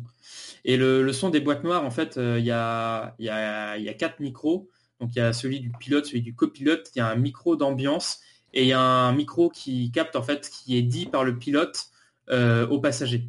Donc il y a un micro spécial aussi là-dessus. Euh, mais c'est ça en fait qui se retrouve globalement dans la boîte noire. Et je pense qu'après euh, c'est c'est vraiment le son. Mais ça n'a jamais été l'image, en tout cas pour l'instant. Et euh, aussi par rapport à ce travail du son qu'il y a dans le film, euh, ce qui est intéressant, c'est euh, euh, vu qu'on suit le personnage de Mathieu, on suit également les sons qu'il écoute et la manière dont il les écoute. Parfois c'est euh, sur des enceintes, parfois c'est Mhm. au casque ou avec des écouteurs ou dans un téléphone. Et à chaque fois, le, le son qui est retranscrit pour le, le spectateur, il est d'une justesse. Euh, les écarts, quand il enlève son casque, les écarts de, de volume les- sonore, euh, Ouais, les variations, ouais. les échos. Ouais. Ouais, des effets aussi qui rajoutent. Ouais, je suis d'accord avec toi. Et ça, c'est ouf parce que ça, parfois, il écoute le sévère sur des, sur des sources différentes et euh, justement, tu entends l'enregistrement de manière différente. Et ça, c'est très subtil parce que des fois, dans les films, on va te, on va te mettre euh, euh, l'enregistrement qui obsède euh, le personnage, mais on va te mettre tout le temps le même. Tu vois, ils vont pas s'embêter. Alors que là, justement, il à chaque fois, ouais. et tu sais pas, ouais, et tu sais pas Mm. si c'est Mathieu qui entend ça dans le dans l'enregistrement ou si c'est euh, bien l'enregistrement qui est comme ça. Et, et cette euh, ce flou qui reste là, je trouve que c'est le la chose la plus réussie dans le film. Moi, je te rejoins totalement. Parce que, euh, en fait, à force de voir le film, déjà le premier élément qui m'a dit que la preuve, la première preuve, on va dire, le premier, la première terroriste, c'était l'attentat, on est d'accord, attentat terroriste, islamiste, Ouais. on va dire. Oui, c'est ça. Et déjà, la conférence de presse, euh, euh, déjà la journaliste de Mediapart, c'est elle qui est venue le voir, et qui lui a quand même dit, euh, comme vous avez dit tout à l'heure, il y a quand même euh, l'hôtesse, euh, vous trouvez pas ça un peu juste comme preuve pour insinuer que c'est lui qui a, qui est rentré dans la cabine et qui a provoqué l'accident, quoi. Déjà, elle-même, elle doutait de ça. Et Parce malgré que en fait, elle, Ouais. doutait parce qu'en fait, elle disait que euh, ça se tenait que en fait sur le fait Oui, sur euh, euh, d'une-. Ouais. ouais, présomption en fait comme quoi l'hôtesse n'aurait pas bien fait son travail quoi. Donc c'était ça en fait qu'elle la- qu'elle l'interpellait quoi. Sauf que bah oui, sauf qu'en fait euh, eux ils sont censés avoir les enregistrements derrière donc si dans les enregistrements c'était comme ça, sauf qu'elle sait pas du tout ce qu'ils ont écouté. Mais oui. Moi, j'avoue, c'est ça Moi, qui pas- c'est ça qui m'a, qui m'a amené J'ai un pas petit compris peu. pourquoi, euh, Mhm. pourquoi elle a fait cette question. Je- je- j'étais- je- Qu'est-ce qu'il y a? Elle veut être féministe, mais elle va chercher n'importe quoi. Enfin, je n'ai pas compris. Ça, ça- ça- malheureusement, ça ressemblait un peu à ça pour le coup, parce Ouais. que si encore elle avait eu accès aux, euh, aux, aux données sonores, c'est-à-dire qu'elles sont quasiment, euh, ces données sonores quasiment inexploitables, euh, on aurait pu comprendre. Sauf qu'elle n'a pas du tout accès en fait euh, aux sonorités et, en fait euh, ils expliquent bien. Enfin, ça, ça- Ouais. ça ne tient pas que là-dessus en fait ce qu'ils avancent, c'est-à-dire ils ont d'autres indices qui permettent de, de l'affirmer. Moi, ça, ce dire, truc, J'ai vu un dire peu un côté que- euh, Mediapart bashing, moi. euh, la, média... la journaliste de Mediapart, elle est Oui, chiante oui. et, en... plus elle Ah sert à oui. rien parce que quand elle le contacte, elle, elle le fout, elle le laisse dans la merde. Donc euh, voilà. J'ai Ouais, vu sauf que, qu'à la fin, sauf qu'à la Ah, fin, quand elle recontacte, on voit bien à quel point ils sont quand même vachement critiques sur leurs sources, quoi, pour le coup. Oui, ouais. Donc, euh, je dirais même que Oui, la fin complètement. peu. le- euh, Est-ce qu'on parle de surtout de, de ce moment euh, très très gênant où ils sont en voiture, Mathieu et euh, une autre journaliste, et où elle lui dit ah non non mais écoute on peut pas continuer, moi j'ai pas assez de preuves, il y a rien, c'est pas solide, c'est- pas sérieux. c'est la même. C'était C'est la même. réel. C'est la même. C'est la même. C'est la, C'est c'est la la même. journaliste de Mediapart. Oui mais c'est irréel. Depuis quand les journalistes sont sérieux? Mais enfin qu'est-ce que c'est que ça Euh, bah oui, mais c'est Mediapart. Si celle-là, elle te dirait oui, ils sont sérieux. Ah, je sais Euh, pas. Et moi, j'avais une question par rapport à, à leur méthodologie, en fait, parce qu'on parle un peu des, euh, des, des, euh, illusions acoustiques. Et les, euh, le BEA, est-ce qu'ils ont des parades par rapport à ça, vu qu'ils travaillent? Et ils sont peut-être aussi amenés à avoir ce genre d'illusions. Alors, en vérité, ouais, c'est ce que je disais euh, tout à l'heure, c'est la, un projet par rapport à ça? Parce que la première scène, quand on voit euh, donc Mathieu avec Victor Pollock, là, avec le, le crash de l'hélicoptère, donc déjà, j'ai l'impression que les deux n'étaient pas tout à fait d'accord. Même Mathieu, il demande de refaire une expertise, de refaire un essai, de re- retenter l'expérience. Alors que Victor Pollock, il lui a dit, mais écoute, ça fait bon, peut-être abus, d'autorité ou euh, abus d'expérience, je sais pas, et qui lui dit, mais écoute, ça fait quand même pas mal d'années. Ou peut-être tout simplement parce qu'il connaît un petit peu Mathieu, il sait qu'il est peut-être trop pointilleux, et peut-être que de temps en temps, il, a tendance à surinterpréter les sons qu'il entend, quoi. Attention à ne pas surinterpréter, Mathieu. Ce ne serait pas la première fois. Je sais que vous voulez bien faire, mais à force de filtrer, d'équaliser, euh, on finit par faire dire ce qu'on veut à l'enregistrement. J'ai fait 20 ans d'analyse sévère, croyez-moi, le meilleur filtre, c'est l'oreille. Mais vous, vous avez lu ce qui concerne le chariot repas? De vous à moi, Mathieu, vous pensez sincèrement qu'un chariot va empêcher un fou furieux de détourner un avion? Non, mais Concentrez-vous sur ce qu'on entend, vraiment. C'est bien dit parce qu'il s'est déjà gouré euh, une fois et, et bien quoi, pas uniquement sur l'hélicoptère, sur une, une affaire qui a eu euh, qui avait eu avant. Et pareil, Ouais. où il avait renseigné un, un- un journaliste et c'était il s'était totalement gouré euh, par rapport à, à- à ce qu'il avait écouté. Et effectivement, tout- toute l'ambiguïté du film, elle est là. C'est-à-dire à quel moment, en fait, on passe de la preuve à l'interprétation. À quel moment on est sûr de ce qu'on a entendu? Parce que là, en fait, il y a une zone complète de flou, en fait, entre ce qu'on est sûr d'avoir entendu, entre l'appareil de sonore, entre le son fantôme, euh, et tout ça, en fait. Et là, vraiment, on est, on est, on est là-dedans avec euh, l'enregistrement complètement, euh, complètement détruit, enfin complètement trafiqué euh, de la boîte noire. Et ça, c'est assez génial parce que là, on le voit bien avec plusieurs scènes. Donc, il y a la scène avec euh, donc euh, où euh, avec son patron, euh, donc joué par André Dussolier, ils écoutent le le, sévère, donc il, il, il change des paramètres de son pour essayer d'isoler certains sons. Et en fait, tous les deux, ils entendent ils les, les pilotes parler. Et l'un et donc Mathieu entend lui un, un son 2 suivi par le mot urgence. Et surtout, il part du principe que c'est euh, descente d'urgence, donc euh, qui montrerait qu'il y a une panne technique. Et en fait, euh, sur coup, euh, donc André Dussolier lui répond, bah non, euh, on entend deux urgences et c'est peut-être delta urgence qui lui, par contre, démontre bien une intrusion dans le cockpit. il y a ça aussi. Attendez, écoutez. Chérie, c'est moi, je, je, je suis dans l'avion, je sais pas ce qui se passe. Euh, j'ai bordel, il y a toujours des cris partout. Là, vous entendez, il y, a- il y a la sonnerie qui précède une annonce. Et elle vient pas du PNC, elle vient du cockpit. Mais cette annonce du pilote, elle n'est pas sur l'enregistreur de vol. Vous voulez dire que vous l'entendez pas? Vu l'état du CVR, c'est pas impossible. Oui, oui. Attendez, il y a une dernière chose. Ici, là. Partout. Partout. J'entends descendre d'urgence. Comme s'ils avaient eu un problème technique qui les avait obligés à atterrir. Faites-moi réécouter.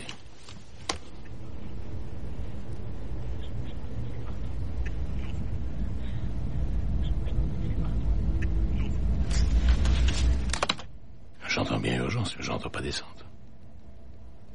European Airlines, vous vous êtes renseigné sur leur protocole de sécurité?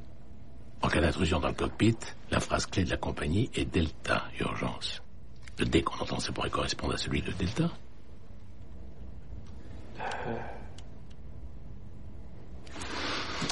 Je vous laisse continuer sur le transcript.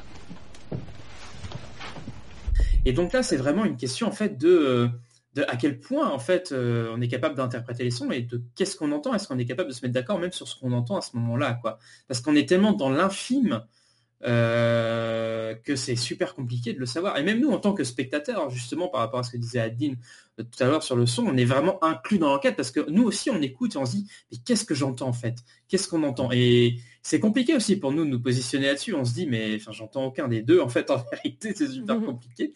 Et, euh, et ça, en fait, Bon, pour revenir sur la question que tu posais, Jérôme, sur les véritables euh, fonctionnements du BEA, il y a une, une interview euh, du communicant euh, du BEA dans le dossier de presse du film. Sur coup, sur, sur- il revient là-dessus sur comment éviter finalement euh, bah, qu'il peut y avoir des, des mauvaises interprétations, parce que finalement, euh, ce que montre le film, c'est totalement possible, quoi, que qu'on n'entende pas la, la bonne chose. Il dit bien en fait que eux au BEA, ce qu'ils font, c'est qu'ils font euh, des enquêtes par groupe, et que c'est en fait par groupe euh, qui vont se mettre d'accord sur euh, la retranscription déjà euh, de la boîte euh, de la boîte noire du CVR parce qu'ils sont pas tout seuls à travailler sur la retranscription de la, du CVR. Il faut qu'il y ait une équipe qui soit d'accord.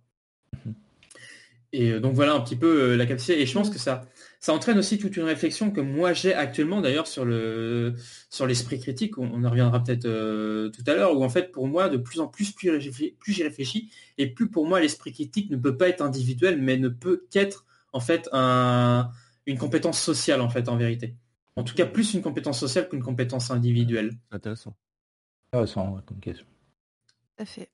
Mais ça me fait penser à, à un truc qui, qui m'a fait tiquer un peu là quand, quand je me baladais euh, euh, en cherchant l'histoire de Boîte Noire et, et après Emilia, etc.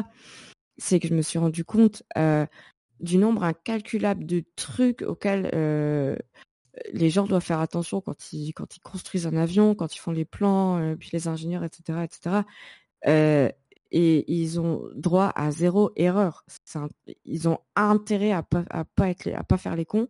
Ils ont intérêt à être bien, euh, pas forcément à faire dans l'esprit critique, mais en tout cas à, faire vraiment un. Ils ont pas le droit de se planter quoi. Et sur des dizaines des dizaines de trucs, c'est juste ouf. Euh, et c'est vrai que là, il y a toute euh, une question que pose le film sur lequel je sais pas si on, on aborde la question maintenant ou peut-être euh, peut-être plus tard, sur la question de l'homme et de la machine, euh, qui est totalement posée par le film, quoi, qui est même centrale d'ailleurs au film, qui est un des, un des sujets centraux du film, c'est-à-dire qu'il y a plusieurs sujets. Il y a, il y a ce sujet-là de qu'est-ce que la vérité, qu'est-ce qu'une preuve, la, la frontière entre entre preuve et, euh, et, euh, et interprétation, et cette question de l'homme et de la machine, de remplacer l'homme par la machine. Euh, Est-ce que la machine est forcément plus fiable que l'homme ou, l'inverse? Et il y a toute une réflexion sur le film autour de, ces questions-là qui sont extrêmement actuelles en fait dans la dans l'aviation en fait parce qu'il y a déjà des, des idées en fait qui sont en train d'être travaillées de peut-être d'avions entièrement pilotés par machine sur le coup il y aurait plus entre guillemets d'erreurs humaines mais est-ce que les machines ne font pas finalement d'autres erreurs? Et ça c'est toute la question que pose le film Et d'ailleurs, c'était aussi la base de l'accord qu'avait Pollock avec, euh, avec le boss de la société. C'était de euh, faire porter le chapeau de plus en plus à l'humain et pas à, euh, aux déficiences techniques, en fait. Ça faisait Ouais. partie du deal qu'ils avaient, quoi. Et on se rend compte finalement à la fin, c'est ça qui est intelligent de cette fin, c'est qu'à la fois c'est une erreur, c'est un impact, à la fois c'est pas une erreur, mais c'est un impact humain et un impact euh, technique quoi. C'est-à-dire qu'en fait même la conclusion du film ne tranche pas du tout cette question-là. C'est la volonté d'une personne de hacker, mais dans son hacking lui il a jamais voulu en fait euh, faire cracher l'avion. C'est que son hacking en fait s'est pris euh, dans les mécanismes de l'appareil, dans les mécanismes informatiques de l'appareil et a complètement déréglé donc le, le- alors comment ça s'appelle déjà qu'ils ont appelé ça le le MD le MHD donc le système d'assistance au pilotage qui en fait a complètement mal réagi à, à la tentative de depuis de Disons qu'il ne pouvait, pas- il câble. pou- il pouvait pas recevoir deux, deux- deux- deux, euh, des directives de deux endroits différents. Du coup, il a dit, il a dit merde et fonctionné en ça le truc, euh, si j'ai bien compris. c'est ça oui en gros c'est C'est marrant parce que moi je l'ai pas du tout vu comme ça. Moi dans ma tête, euh, je me suis dit, euh, Keller, le pirate, il ne peut pas reprendre la main parce qu'en temps réel, il y a Pegasus Security qui est sur le coup et qui lui ont enlevé son piratage, sauf que euh, bah, du coup l'avion est piloté par personne. quoi. ah oui Et j'avais c'est pour ça que ça crache. Parce que si Pégase, ils sont capables euh, de voir en temps réel, parce que c'est affirmé à un moment dans le film, ils sont capables Mm. de voir en temps réel quand il y a un pilotage sur un avion. Donc ils sont bien capables de reprendre la main. Puisqu'on voit aussi à un moment qu'ils sont capables de piloter à distance une voiture. Ouais, ouais. Déjà, Oui, oui, oui. voilà. Ah oui. Donc euh, les mecs ouais. sont forts. Ils sont très forts. Donc moi je me suis dit, c'est Pegasus Security qui, en voulant reprendre la main, finalement, euh, donc euh, est-ce que c'est vraiment euh, de la technique, euh, est-ce que c'est vraiment la technologie qui... Je sais pas. Je sais Euh, pas, mais j'adore l'idée. Mathieu, Mathieu, le personnage de Mathieu, dit qu'il y a eu un conflit entre les commandes des pilotes et les commandes du hacker et que c'est ça qui a fait que le truc a bugué. Après, t'as Ouais, moi j'étais là-dessus aussi. J'étais là-dessus aussi euh, sur le fait qu'en fait euh, euh, le hacking a complètement foiré et en fait il était en fait il a détraqué le MHD et en fait après il a complètement perdu le contrôle du, du, du MHD Ouais. et il n'a pas su récupérer. Après effectivement je pense c'était la question que je me posais sur la disparition de l'écran, je me suis fait et c'est un peu fort pour voilà, euh, un système d'assistance de sécurité de, de, de, de, de couper le piratage comme ça. Mais par contre je pense que le nombre de fois où il essaye d'a- d'a- d'arrêter en fait le MHD parce qu'il tape plusieurs fois la commande sur son ordinateur, euh, ça ne fonctionne pas de toute façon. Ensuite Mais il a plus la main. doute. Il a plus la main. Pour moi, à ce moment-là, il pas a s'il plus la main. Parce que au, deux- je- au premier visionnage, j'étais comme vous. Euh, son piratage a planté, du coup, ça a planté l'avion. Mais au deuxième visionnage du film, euh, il y a le retour des interférences à ce moment-là. L'écran d'ordinateur de Keller se brouille. Et à ce moment-là, il a plus la main. Et là, je me suis dit, quelqu'un d'autre a repris la main sur son piratage à lui. Non, mais ça, ça tient complètement la route. hein. Oui, ça tient. Ah oui, mais je pense que tout, en fait, les deux tiennent la route parce que je pense que si c'était la, la, la, le- la piste, en tout cas, que si le, si le film voulait pas qu'on ait ce débat-là, entre guillemets, ils auraient mis un, un message Pegasus bien clair dessus pour qu'on comprenne que Pegasus a repris le, le, le dessus sur le, en termes de narration, c'est ce qui aurait été le plus simple. Et là, je trouve ça intéressant qu'il l'ait fait comme ça parce que justement, ça nous laisse complètement dans le flou de ce qui s'est réellement passé, quoi. Et en fait, on a euh, complètement une fin ouverte sur ces questionnements-là. Qu'est-ce qui s'est passé? Est-ce que c'est Pegasus qui a repris la main et qui, pour le coup, a empêché le hacker de pouvoir euh, remettre le MHD euh, sur la bonne route? Ou est-ce que véritablement le hacker a détraqué le MHD, n'a pas réussi à le remettre en place et c'est Pegasus qui a coupé les, les accès? Ou alors est-ce que Pegasus ne s'en s'est rendu compte que plus tard, en fait, euh, du hackage et du hacking et n'a réagi que plus tard? Et finalement, euh, toutes les pistes sont, sont intéressantes et, Ouais. et finalement, je pense qu'on ne pourrait pas les trancher. Parce Mais ouais, j'avais pas cette C'est bizarre quand même. Euh, Keller, c'est un pirate professionnel. euh, il est très doué. Et euh, il n'arrive pas à reprendre la main. Je trouve ça bizarre. En plus, comme ça. et je crois qu'il bossait à Pégase à la- euh, avant. Il bossait pour, euh, pour ceux qui ont fait. Ah, je me souviens plus de ce détail. Si, si, il, bossait- il a bossé pour eux. Et du coup, il a, il a été viré parce qu'il avait fait une, une expérience à Vienne. Les journalistes qui D'ailleurs, tiré, euh, c'est d'ailleurs tiré d'une histoire vraie parce qu'il y a véritablement un hacker qui aurait apparemment réussi à se connecter au système de l'avion à travers le système de divertissement. Ça, c'est tiré d'un, c'est tiré d'une histoire, enfin d'un Ouais. fait réel en fait, d'une tentative de hacking. Et en fait, on sait jamais, on n'a jamais véritablement su ce qui s'est passé parce que le mec apparemment à la- l'atterrissage, il s'est fait, il s'est fait récupérer par la FBI. Et on- il n'y a jamais véritablement eu d'enquête sur ce qui s'est véritablement passé, euh, s'il a véritablement réussi à hacker ou pas. Quoi. Et euh, par rapport à cette théorie-là que, que je dis sur Pégase, la deuxième question, c'est euh, dans ce cas-là, si Pégase reprend la main, pourquoi ils font cracher l'avion? Bah Pour moi, la, la réponse, elle est simple. C'est que si l'avion se crache pas, tout le monde saura qu'il a été piraté. Parce que les, les gens dans l'avion, ils vont bien dire qu'il s'est passé un truc et les pilotes aussi. Ah, mais Oh là, attends, c'est du un- coup, ça veut dire Il fallait cracher. ont expressément buté trois personnes. Quoi. Ah, putain, j'a- j'adore ce film encore plus. Alors, messieurs spectateurs, c'est le moment où vous vous rendez compte que Adeline, en fait, est une complotiste qui est rentrée dans le groupe. Je vous ai infiltré, je vous ai piraté. ouais, c'est ça. Ah, je suis pas du tout d'accord avec cette théorie, par contre. Parce que je pense que... Enfin, c'est la meilleure. Ah, Euh, Les mecs, à la fin est de piratent une voiture pour tuer un mec. je- je- je la trouve intéressante parce que c'est vrai que c'est eux qui ont fait en sorte de mettre euh, les- le, le système de divertissement et euh, le système de, télé- de guidage de l'aviation sur, la même, sur le même réseau. C'est eux qui ont mis ça en place. Euh, et c'est eux qui vendent ça en disant euh, oui, ça rend les avions moins lourds, consommer moins de carburant, euh, donc c'est trop, c'est trop le top. Et en fait, euh, si ça permet le hacking euh, facilement, ben en fait, c'est pas trop top du tout, quoi. Donc ça, Et ça la- se tient aussi, quoi. Euh, La, la théorie est la théorie est intéressante, mais euh, Ah, je dans dis pas les que c'est faits, réaliste. ils auraient- Oui, oui. La Je théorie est intéressante. réaliste. Je dis que le film, quand même, vu que ça part quand même complot, lobby, machin à la fin, Mhm. ça part quand même là-dedans. En, en montrant Pégase, euh, Pégase Security euh, sont les pires euh, salopards du monde. Euh, Ça, c'est clair. ils sont capables euh, quand même. Ce piratage de voiture, pour moi, il est plus impressionnant que le piratage de l'avion. Parce que, bon, Oui, euh, l'électronique dans la voiture, c'est une voiture banale qu'il a, le Mathieu. C'est pas une voiture de ouf, tu vois. Et ils arrivent à euh, conduire la voiture à sa place. Normalement, je, même vois pas comment c'est possible. C'est quand même pas une Twingo non plus, quoi. C'est une voiture électrique. C'est une voiture électrique. euh, C'est une voiture électrique. Mais par contre, Ils ouais, arrivent à tourner le volant et, enfin, tu vois. Vas-y pour, Ouais. vas-y pour pirater ma Twingo, hein, tu peux y aller. hein. Ils arrivent à- euh, augmenter la vitesse et tourner le volant. C'est pas Il y, a un possible. truc, il y a un truc que je comprends pas moi à ce moment-là d'ailleurs, vous allez peut-être pouvoir m'expliquer. Donc le personnage de Mathieu se fait donc lamentablement virer. Là il découvre que Pollock a modifié un des dossiers euh, le jour même, enfin un des dossiers qu'il doit refiler à un autre euh, le jour même. Donc il va le réécouter, il trouve une position GPS, euh, il va à cette position GPS et tout ça, et, et puis il se retrouve dans la maison de Pollock. C'est là qu'il retrouve le vrai euh, disque dur, quoi, le- la vraie boîte noire. Ouais. Il, est à côté de, il est à côté de la maison de Pollock, donc il va le réécouter en bas dans la maison de Pollock. Et là, il y a les mecs qui le retrouvent. Comment est-ce qu'ils le retrouvent? Comment est-ce qu'ils savent qu'il est là?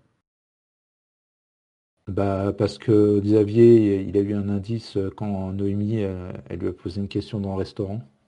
Comme quoi, comment il pourrait savoir? Non, mais les, mecs, enfin, tu vois, il, est- il- il est en train de télécharger, il est en train d'uploader le truc, et il est obligé de se planquer parce qu'il y a deux mecs qui arrivent. Comment est-ce que ces mecs ont su qu'il était là? Ils étaient aussi connectés sur Internet, euh, ils ont pu le pirater. Enfin, il y a plusieurs. euh, Ouais, je sais pas, mais en tout Ouais, cas, et- c'est- et- moi, il et- pas qu'il était là, je- pense qu'il, et je- non, je pense qu'il le surveillait aussi parce que entre temps, Ah, entre la première fois il va à la maison et la deuxième fois, c'est qu'entre temps il a quand même directement accusé euh, son ami euh, de, enfin le directeur de Pegasus de, vrai. de- de- d'avoir Oui, oui. faussé les, d'avoir faussé les, les- les données et accusé son système de piratage. Il l'a ouvertement fait quoi. Donc l'autre, à mon avis, il a dû le mettre sur, sur surveillance à, à partir de ce moment-là. Ouais, peut-être. Mais en tout cas, c'est pas du tout montré, quoi. Non, non, mais euh, je pense. Après, moi, c'est vrai que je me suis pas véritablement posé la question parce que. Pour moi, ils le Euh, suivent pas lui. Hein. Pour moi, ils sont juste allés chez Pollock pour essayer de savoir où est le mec parce qu'il a des infos sensibles et pour savoir s'il trouve des trucs chez lui. À mon avis, ils savent pas que Mathieu il est là. Bah, il, il parle, il parle tout bas en rentrant dans la maison. Il Ouais. il dit, va, va voir à la case. Ah. Ils, ils y rentrent pas directement. hein. Non, ils le cherchent clairement parce que de toute façon, Ouais, ils ont ouais, carrément pu y aller avant en fait euh, à la maison de Pollock. Ce qui est d'ailleurs étonnant. Comme disait Jérôme, qu'est-ce que fait la police quand même un mec a disparu euh, La police Oui, est oui, pas oui. sur place quoi. Moi, c'était sur la ça, maison, moi, la maison, elle est pas sous scellée ni rien. Ouais, c'est Oui, ça. c'est ça. Elle est pas sous scellée. euh, tout le monde rentre euh, là-dedans. euh. juste le voisin et son chien, quoi. C'est ça. Qui surveille. Oui, c'est ça. Ah oui. Et par rapport à ce que disait Adeline, par rapport à la théorie que tu disais, je pense qu'il y a un autre élément qui peut être intéressant. Je ne sais pas si vous vous souvenez de l'attitude de- du pilote dans la, la cabine de simulation, après que Mathieu ait revu, et euh, qui lui a amené à l'enquête sur la latence de certains appareils. Et, euh, et je, me, je me demande si c'est pas aussi une façon aussi de dire que, les, euh, que, que l'humain est défaillant. Et peut-être c'est pour ça qu'ils ont fait cracher l'avion, par rapport à ce que tu disais tout à l'heure. Je sais Mhm. pas. Parce que vu que les pilotes, euh, comme disait euh, Noémie, elle disait, ah, tu sais, les pilotes, les anciens, ils aiment bien avoir leurs habitudes, tout ça. euh, Ils aiment pas trop la nouvelle technologie, leurs changements, leurs habitudes. Je sais pas. Peut-être. Oui, et puis enfin, il y a déjà Une eu pierre de apparemment d'autres. Ouais, il y a ça, ouais. Y a apparemment eu déjà d'autres dys- d'autres dysfonctionnements avec le, le système, même s'ils les ont mis sous, sous le tapis. Donc il aurait eu moyen en fait de, euh, de le mettre sous le tapis puisqu'ils étaient avec Pollock. Pollock euh, dissimulait les preuves pour remettre ça sur le, sur le coup des humains. Donc ils n'avaient pas besoin en fait techniquement de faire cracher l'avion. Oui, mais là, tu oublies qu'il n'y a pas que Atrian dans l'histoire, il y a Pegasus Security. Ah non, mais je parle bien de Pegasus. C'est Pegasus qui a un lien avec Pollock, pas, pas. Non. Ah, euh... pff, bah, tout ça est très mêlé. Hein. Donc, euh, parce que Pegasus, donc c'est les systèmes de sécurité d'avion. Atrian, Ouais. c'est la compagnie euh, de construction des avions. C'est le constructeur de l'avion. Et euh, ce- ce- celui en fait qui est qui est parce que Atrian, c'est ça qui est drôle, c'est quand même une, une mauvaise piste parce que pendant tout le film, on, est- on imagine que le méchant du film, c'est le patron d'Atrian. D'ailleurs, qui est un acteur super parce qu'en fait, dès qu'on voit sa tronche, on imagine qu'il est méchant ce type quoi. Ouais. Et, euh, et donc qui est mêlé directement aussi avec la, la, la copine forcément de, de Mathieu. Donc c'est le moment aussi où on se pose la question de si la copine de Mathieu n'est pas impliquée elle aussi. Donc Noémie, euh, Noémie Vasseur n'est pas elle aussi impliquée en fait dans le, dans le trafic, euh, dans le potentiel en fait dysfonctionnement euh, du MHD. Parce que voilà, on peut arriver, euh, on arriverait peut-être plus tard un petit peu, on peut peut-être maintenant arriver, remarque, aux, aux différentes, euh, aux différentes théories qui sont avancées. C'est-à-dire qu'on a la première théorie, comme on l'a dit, la théorie de l'attentat. Ensuite, on a la théorie, euh, il y a plusieurs en fait théories de l'incident technique. La première théorie de l'incident technique est un défaut du MHD. Et ensuite, la deuxième théorie, en fait, pas vraiment de l'incident technique finalement, mais c'est la théorie du piratage qui arrive sur la fin, qui est la, véritable euh, ça, c'est quand euh, même un élément qui est apporté par la, par, la, par la femme de Mediapart, si je me gourre pas, quoi, justement, qui lui apporte cet élément-là en disant ouais, il y a eu un, un hacking, euh, et ça, ça a été ce mec-là, et c'est après qu'il trouve euh, que le mec était Oui. dans l'avion. quoi. Mais Ouais, lui, mais avant, il, lui- avait, il s'était rendu compte avant aussi avec son neveu quand il, euh, il faisait du drone. Oui, c'est là qu'il a eu élève. l'idée, ouais. C'est là qu'il Et a eu avant, déjà, il avait, et avant, il avait déjà écouté une, une sorte d'interférence, déjà, Mathieu. Et même, il avait dit à son collègue de, de couper le son. euh, Il a même demandé à son collègue de couper le son parce qu'il pensait que c'était une autre interférence. Alors en fait que non, elle était déjà. Ouais, ouais. C'est vrai que le moment avec le drone, avec le gamin, c'est son moment Eureka, quoi. C'est le moment où il fait. Ah, voilà, euh, Oui, surtout que c'est un moment en fait où il est sorti en fait finalement de la première théorie qu'il avait et ça a été dur pour lui parce que là c'est assez intéressant sur comment en fait il est tombé en fait dans la croyance absolument du, du MHD et en fait c'est c'est le moment là où il déraille complètement. Il y a plusieurs choses qui le font dérailler. Donc la première chose c'est quand il reçoit donc l'appel euh, euh, de euh, enfin il reçoit le- l'enregistrement de l'appel d'un des passagers de, l'avion et il va pour reconstituer ça dans une imitation de l'avion. Et c'est là, c'est le moment en fait où il comprend en faisant du lien qu'il y avait le chariot dans le passage et que donc le type ne pouvait pas aller se cacher dans les, dans les toilettes. dans les toilettes. Donc là, c'est la première fois où il comprend que ah, c'est compliqué quand même pour le, pour le type dont on pense que euh, c'est bien lui, il n'aurait pas pu passer en fait. C'est pas possible, il n'aurait pas pu passer. Là où les autres lui répondent non mais attends, tu penses qu'un chariot aurait pu arrêter un mec qui fusille, mais- enfin qui, qui veut tuer tout le monde, mais finalement euh, ça va pas avec la théorie du mec qui se cache dans les toilettes ensuite quoi. C'est soit il se révèle, soit il se révèle pas. Donc en fait il y a effectivement des, des petits problèmes dans le dans le dans l'histoire quoi, que lui il, il détecte. Et sur quoi ensuite il va il va vraiment s'ancrer sur le MHD euh, de l'appareil. Et c'est là qu'il va creuser euh, alors qu'est-ce qui lui donne déjà l'idée du MHD euh, de creuser de ce côté-là de l'appareil par contre de ce C'est c'est le pilote. Oui, C'est le pilote qui lui dit euh, il y a déjà eu ces problèmes-là avec d'autres appareils. Oui, c'est vrai. Et puis le pilote d'ailleurs qui est très drôle parce qu'après en fait euh, il, il se, il, il se détourne complètement lui, donc il a, eu des- il a sans doute eu des pressions aussi. Peut-être. Qui a un faisceau, un faisceau d'indices qui, commence- qui tend à montrer quand même qu'il y a quelque chose à cacher. Quoi. Et donc après, euh, donc le MHD, il est obligé de, donc il est obligé de pirater l'ordinateur de sa copine pour obtenir euh, un des rapports euh, confidentiels qui avait été démontré comme quoi le MHD avait euh, des problèmes euh, avant le, oui, de latence avant le, le lancement de l'avion, donc qui aurait été pour le coup euh, ré- réglé par la suite. Donc euh, là où travaille sa copine, c'est-à-dire dans, dans l'agence de- d'autorisation de mise sur le marché des avions. Et donc en faisant ça, en fait, il se grille complètement, quoi. Déjà, il, en fait, sa, sa croyance influe directement sur sa vie privée, quoi. Il se coupe complètement de tout le monde. Sachant qu'on l'a, on l'a pas dit là, mais c'est un, quand même, Mathieu est quand même un, un personnage qui est hautement associable, en tout cas qui a des, qui démontre en fait euh, le fait qu'il a du mal à se mélanger avec les autres, qui a des problèmes relationnels en fait avec euh, plusieurs personnes, parce que notamment il a des troubles, euh, enfin il est assez obsessionnel quoi, on va dire ça comme ça. Je sais pas si on peut dire des troubles obsessionnels, mais il est obsessionnel quoi. Et puis il a de l'hyperacousie. On ne sait pas trop à, à quoi c'est dû, mais c'est possible que ce soit euh, sa surexposition euh, au bruit euh, dans son travail euh, prolongé, au casque et tout. Oui, généralement, oui. Et se crée sa bulle avec ses petits, euh, ses ouais. petits écouteurs quoi. Et donc il, ouais, a pour des, il a des écouteurs Ouais. qui font la, la, la fréquence inverse, qui calculent la fréquence inverse du son qu'il y a autour de lui et qui envoie la fréquence inverse dans ses oreilles, ce qui fait qu'il se retrouve bien isolé, etc. En fait. C'est des écouteurs spéciaux. Ah C'est des écouteurs spéciaux pour les, pour les hyperacousiques qui, qui, Ouais, qui ouais, envoient vraiment ça. justement la fréquence inverse de la fréquence extérieure et qui isolent.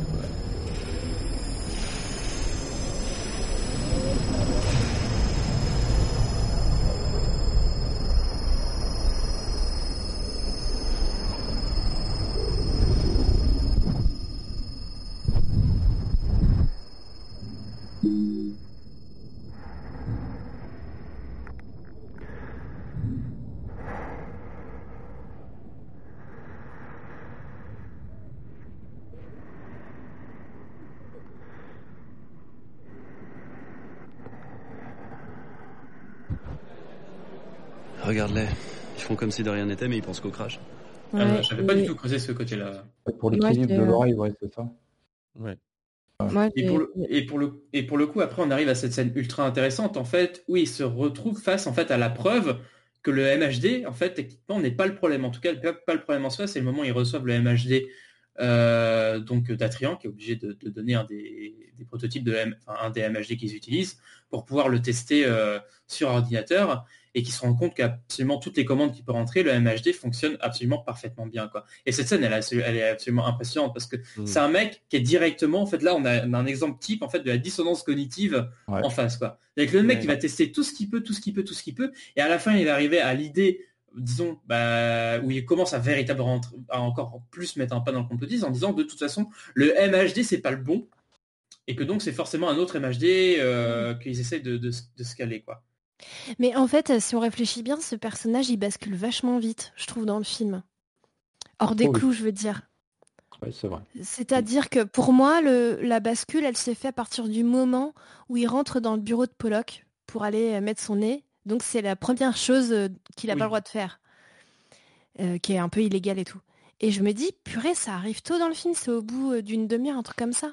Et Bureau qui est pas sous scellé au passage. hein. Il est hyper curieux, quoi. Il est hyper... euh, Et puis il va très vite chez le mec, et puis... il- il- Enfin, tu vois, il fait très vite des choses illégales. Et je Ça me dis, dérange. attention, ça sent pas bon, ça sent le complotisme. Ouais, sauf puis, que bah, après- il a- après, il Steve a quand avait même- raison. Il a quand même raison dès Ouais. le début. Donc euh, la, Ouais. la question, c'est aussi avoir raison pour de mauvaises raisons. c'est quand même avoir raison? C'est vrai. Je voulais la Bah, disons, caler. dis- disons, en fait, disons qu'il a surtout raison. Il a surtout raison de ne pas croire à la théorie de, à la théorie première qui est celle de l'attentat terroriste. En fait, il a raison de ne pas Ouais. croire à ça. Ouais. Sur le MHD, il s'est complètement trompé en fait, en vérité, parce que c'est pas ça qui s'est passé. C'est Ouais, pas d'accord, mais il- cherche. essentiellement- Et disons qu'il sait, il sait que c'est pas un attentat, donc il cherche. Il sait que c'est pas un attentat. Il, est, en- Et, il en euh, est persuadé. Donc euh, du coup, là, on- il, il va, il va chercher un peu tout et n'importe quoi, oui, pour pour pour pouvoir. euh, Et c'est là où on, et- et rentre dans le cœur du sujet, quoi. C'est-à-dire, quelle est la différence entre un complotiste et un sceptique à ce moment-là? Eh ben, il y en a Mm. aucune, en fait, en vérité. c'est ça qui est génial. C'est-à-dire que on est tous en train de se dire, faut remettre en question bah, cette question-là, faut, faut la mettre à l'épreuve, en fait. euh, faut essayer de la réfuter, en fait, techniquement, Ouais, c'est ce qu'il essaye de faire, quoi. Parce que pour lui, il y a des, il y a des incohérences, donc il faut la réfuter de toute manière possible et, enfin, voilà. Il faut la, il faut arriver à réfuter. Et là, en fait, un sceptique ou un complotiste, en fait, ici, ferait exactement la même chose, en fait. C'est ça qui est assez hallucinant, quoi. Et Mhm. c'est ça que je trouve Ouais. passionnant dans ce film-là, quoi. C'est que là, à ce moment-là, on, on se dit tous, euh, on est tous pris en se disant, ouais, c'est vrai, il y a des incohérences, mais en même temps, est-ce que c'est vraiment ça le problème, en fait, en tant que spectateur, et c'est là aussi on, a- on arrive au, à, à- à- à la magie, en fait, de la mise en scène de ce film-là, c'est-à-dire que c'est une mise en scène qui épouse complètement le point de vue euh, de Mathieu et qu'on le suit du début à la fin et qu'on ne le quitte pratiquement jamais, sauf à un moment, en fait, où on va aller plutôt suivre Noémie, au moment où on va se faire euh, virer parce que justement il lui a piqué des documents confidentiels. Là, c'est le seul moment où on se sépare un peu de ce personnage-là. Mais autrement, on est entièrement dans son point de vue et on rentre complètement dans sa psyché. Et c'est ça qui est absolument génial dans ce film-là, c'est qu'on rentre dans la psyché d'un mec qui est, qui, a- qui est obsessionnel, qui veut avoir raison, qui a aussi apparemment un manque de confiance en lui qu'il a besoin de combler parce que il sait, euh, il est pas, il a pas réussi à devenir pilote, il a pas réussi apparemment à contenter euh, les désirs de, de son père. Donc pour lui, il est en échec en fait. Et puis il veut se fait, rattraper de son erreur aussi. Ouais, voilà, il veut se Et il veut rattraper, se rattraper de aussi sa de la fois où première il a erreur. planté. Donc il y a- il y, a plein de raisons en fait personnelles qui font en fait qu'il essaye de prouver ça. Après c'est vrai que comme elle le dit, sa, sa copine, c'est et c'est vrai que c'est intéressant, c'est qu'on est véritablement dans les raisons personnelles en fait euh, de pourquoi en fait on va se mettre à croire à des choses et pas à croire à d'autres. C'est parce qu'en fait il a des raisons en fait, il a des raisons Ouais. personnelles d'essayer de de, de, de, de- de démontrer ça. Parce qu'à la fois il y a des incohérences, mais ces incohérences on pourrait dire oui bon finalement on pourrait y penser autrement. Non, c'est parce qu'il a vraiment quelque chose à prouver. Il a vraiment, euh, il a vraiment un intérêt personnel à ce que ce ne soit pas ça la vérité, quoi. À montrer qu'il est au-dessus de la mêlée. Et, et je trouve ça super intéressant la manière dont le film euh, amène ça, quoi. Ouais, il y a un espèce de... C'est un peu un, un film entonnoir, c'est-à-dire que on te propose quand même euh, dans le plan d'ouverture euh, une certaine objectivité sur le crash. Et de petit à petit dans le film, euh, on- va être pris avec ce personnage, on pris en otage avec lui, avec son idée sur les choses. Et on va assister un, peu à sa dégringolade et à sa perte totale d'objectivité sur les choses. Quoi. Mm. Et d'ailleurs, c'est même euh, lui-même qui le dit. euh, donc, citer ce qui, son interview euh, euh, qui est disponible dans, le, rapport, enfin dans le dossier de presse du film, où en fait il nous dit Il me semblait intéressant de créer un double mouvement. À la fois forcer le spectateur à s'identifier à Mathieu, tout en l'amenant au fur et à mesure de l'avancée du film à douter de la théorie du protagoniste et même de sa santé mentale. Globalement, j'avais envie que le spectateur se questionne et doute de tous les personnages principaux du film. Et ça, je pense qu'il a vraiment réussi à le faire pour le coup. quoi. C'est-à-dire à la fois à nous faire rentrer totalement dans sa vision, et en même temps, euh, on n'est pas capable, je pense qu'il n'y a pas grand monde qui est capable de le suivre à 100% dans ce qu'il fait. quoi. Parce qu'à bout d'un moment, on, on est tous à, à douter de ce qu'il fait, est-ce qu'il a bien raison ou pas. quoi.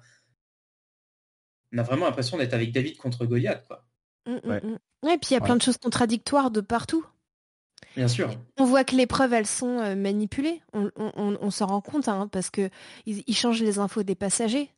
Ça, euh, c'est, ça, ça arrive aussi. euh, c'est la journaliste, je crois, de Mediapart qui dit ça. Ouais.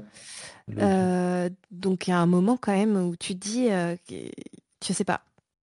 Non, et y a pour- on pourquoi, On, on sent, pourquoi on la- comprend- Pardon. Euh, on, on sent, on comprend bien qu'à un moment qu'il y a vraiment quelque chose, quoi. Que, ok, il y a- il y a- on n'est pas dans euh, le complotisme où en fait on est à côté de la plaque. Il y a vraiment un truc. Hein, on, on- fa- faudrait peut-être rappeler que euh, il y a deux erreurs à pas faire sur les théories du complot. N'en croire aucune et les croire toutes. Hein. Je sais Mhm. pas exactement le truc, mais il y a des théories qui s'avèrent vraies en fait. Donc il y a un moment où on, on sait, ok, il y a un truc, c'est clair, comme Adeline a dit, il y, a- il y a des preuves qui sont carrément modifiées, etc. Euh, le truc, c'est euh, qu'est- qu'est-ce qui est vrai finalement? Quelle est la théorie qui va sortir? Quelle est la bonne? Est-ce qu'on l'a déjà trouvée d'ailleurs ou est-ce qu'il y a encore quelque chose qui va venir après quoi? C'est vraiment bien ficelé, c'est vraiment bien fait. Et c'est parce qu'en fait, à mon avis, la différence, c'est qu'à ce moment-là où lui il creuse ça, c'est pas encore une théorie du complot, puisque c'est pas une théorie en fait en vérité débunkée, quoi. C'est Ouais. euh, en fait, c'est peut-être là la différence, c'est que la théorie du complot, c'est une théorie qui a été débunkée, mais malgré le fait qu'elle a été débunkée et donc euh, détruite, et le fait qu'en fait, euh, il n'y a plus de véritable raison d'y croire, il y a quand même des gens qui continuent à y croire par principe. Mais il y a, Euh, non, juste- il y avait un autre truc. Vas-y. Ouais, justement, il y a une scène, enfin, il y a des scènes qui sont emblé- emblématiques de tout ça, c'est les, les mises en situation à l'intérieur de l'avion que fait Mathieu. Parce qu'on a une première fois l'avant-crash, qui est plus ou moins euh, vu de manière objective pour le spectateur, et après, tu revois la situation, mais cette fois, euh, Mathieu, euh, t'es un peu comme dans un rêve, il se Ouais. projette carrément avec son corps à l'intérieur de l'avion. Ouais. très, très, un très, chouette- Et- très chouette plan séquence encore d'ailleurs. hein. Ouais. Et là, tu ne sais pas en fait si il a raison ou si il s'invente des trucs incroyables dans qu'est-ce qui s'est passé. Ah non, mais moi j'ai pas compris ça comme ça. Moi je croyais qu'il venait sur place euh, pour avoir le parce qu'au sol il y a les donc il y a le- la repré- enfin il y a euh, Ouais, la reconstitution. merci la reconstitution de l'avion et euh, pour moi il venait avec ses informations et avec euh, voilà le truc en taille réelle pour essayer de remettre en place et de réfléchir au truc non? Mais tout à fait. Mais au final, la projection qu'on voit à l'écran en tant que spectateur, tu ne sais pas si elle est euh, réaliste, objective, ou si c'est Mathieu qui se fait des plans sur la Ouais, comète. c'est ça. Clairement. Oui. Ah, ah, d'accord que euh. oui d'accord Parce qu'en fait, il s'assoit exactement euh, à l'endroit où il y a le présumé terroriste, en fait, si je m'en souviens bien. Ouais. Et Et puis se il se repasse et la bande, il regarde les images, les images différentes qu'il a, il essaye de s'imaginer euh, et il se projette co- complètement dans le. Ouais.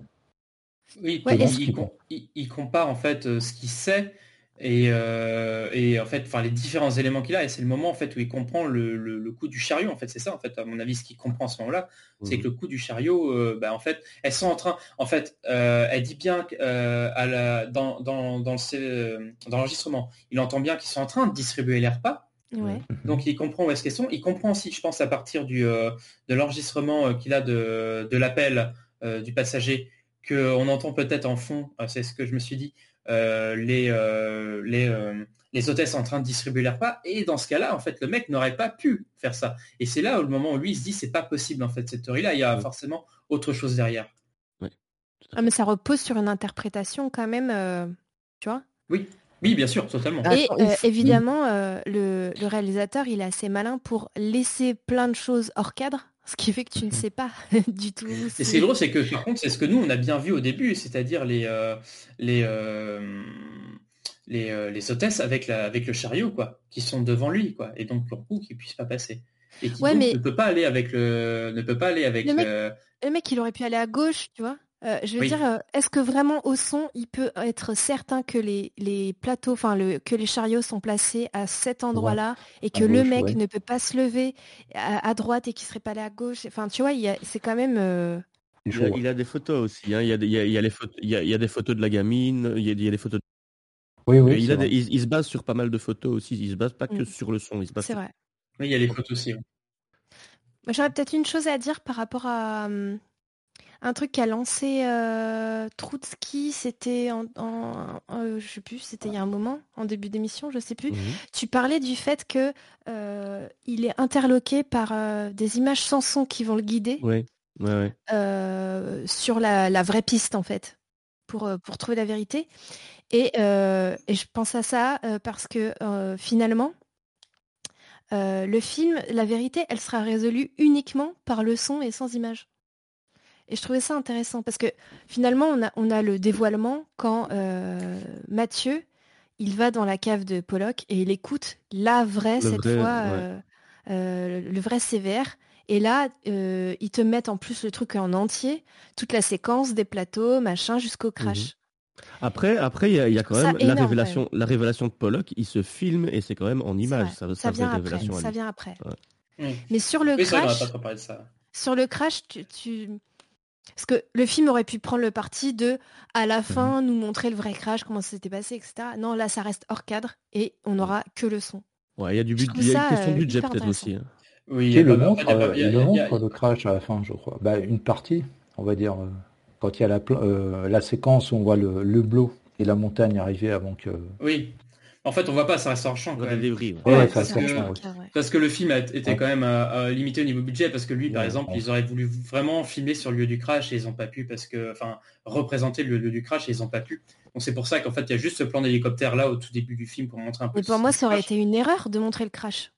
C'est tellement Non, euh, intelligent bah, là c'était de... le site du crash. Ah. Mais montrer le crash, je ne crois pas. En fait, à la base, ce qu'ils voulaient faire véritablement, euh, c'était en fait faire un unique plan séquence d'à peu près 4 minutes à ce moment-là, mais juste en fait le, le plan qui avance vers, euh, c'est le plan dans le couloir qui avance tout doucement vers euh, vers Mathieu. Ah oui. Et en fait, uniquement ça. Pendant 4 minutes et uniquement en fait entendre le son.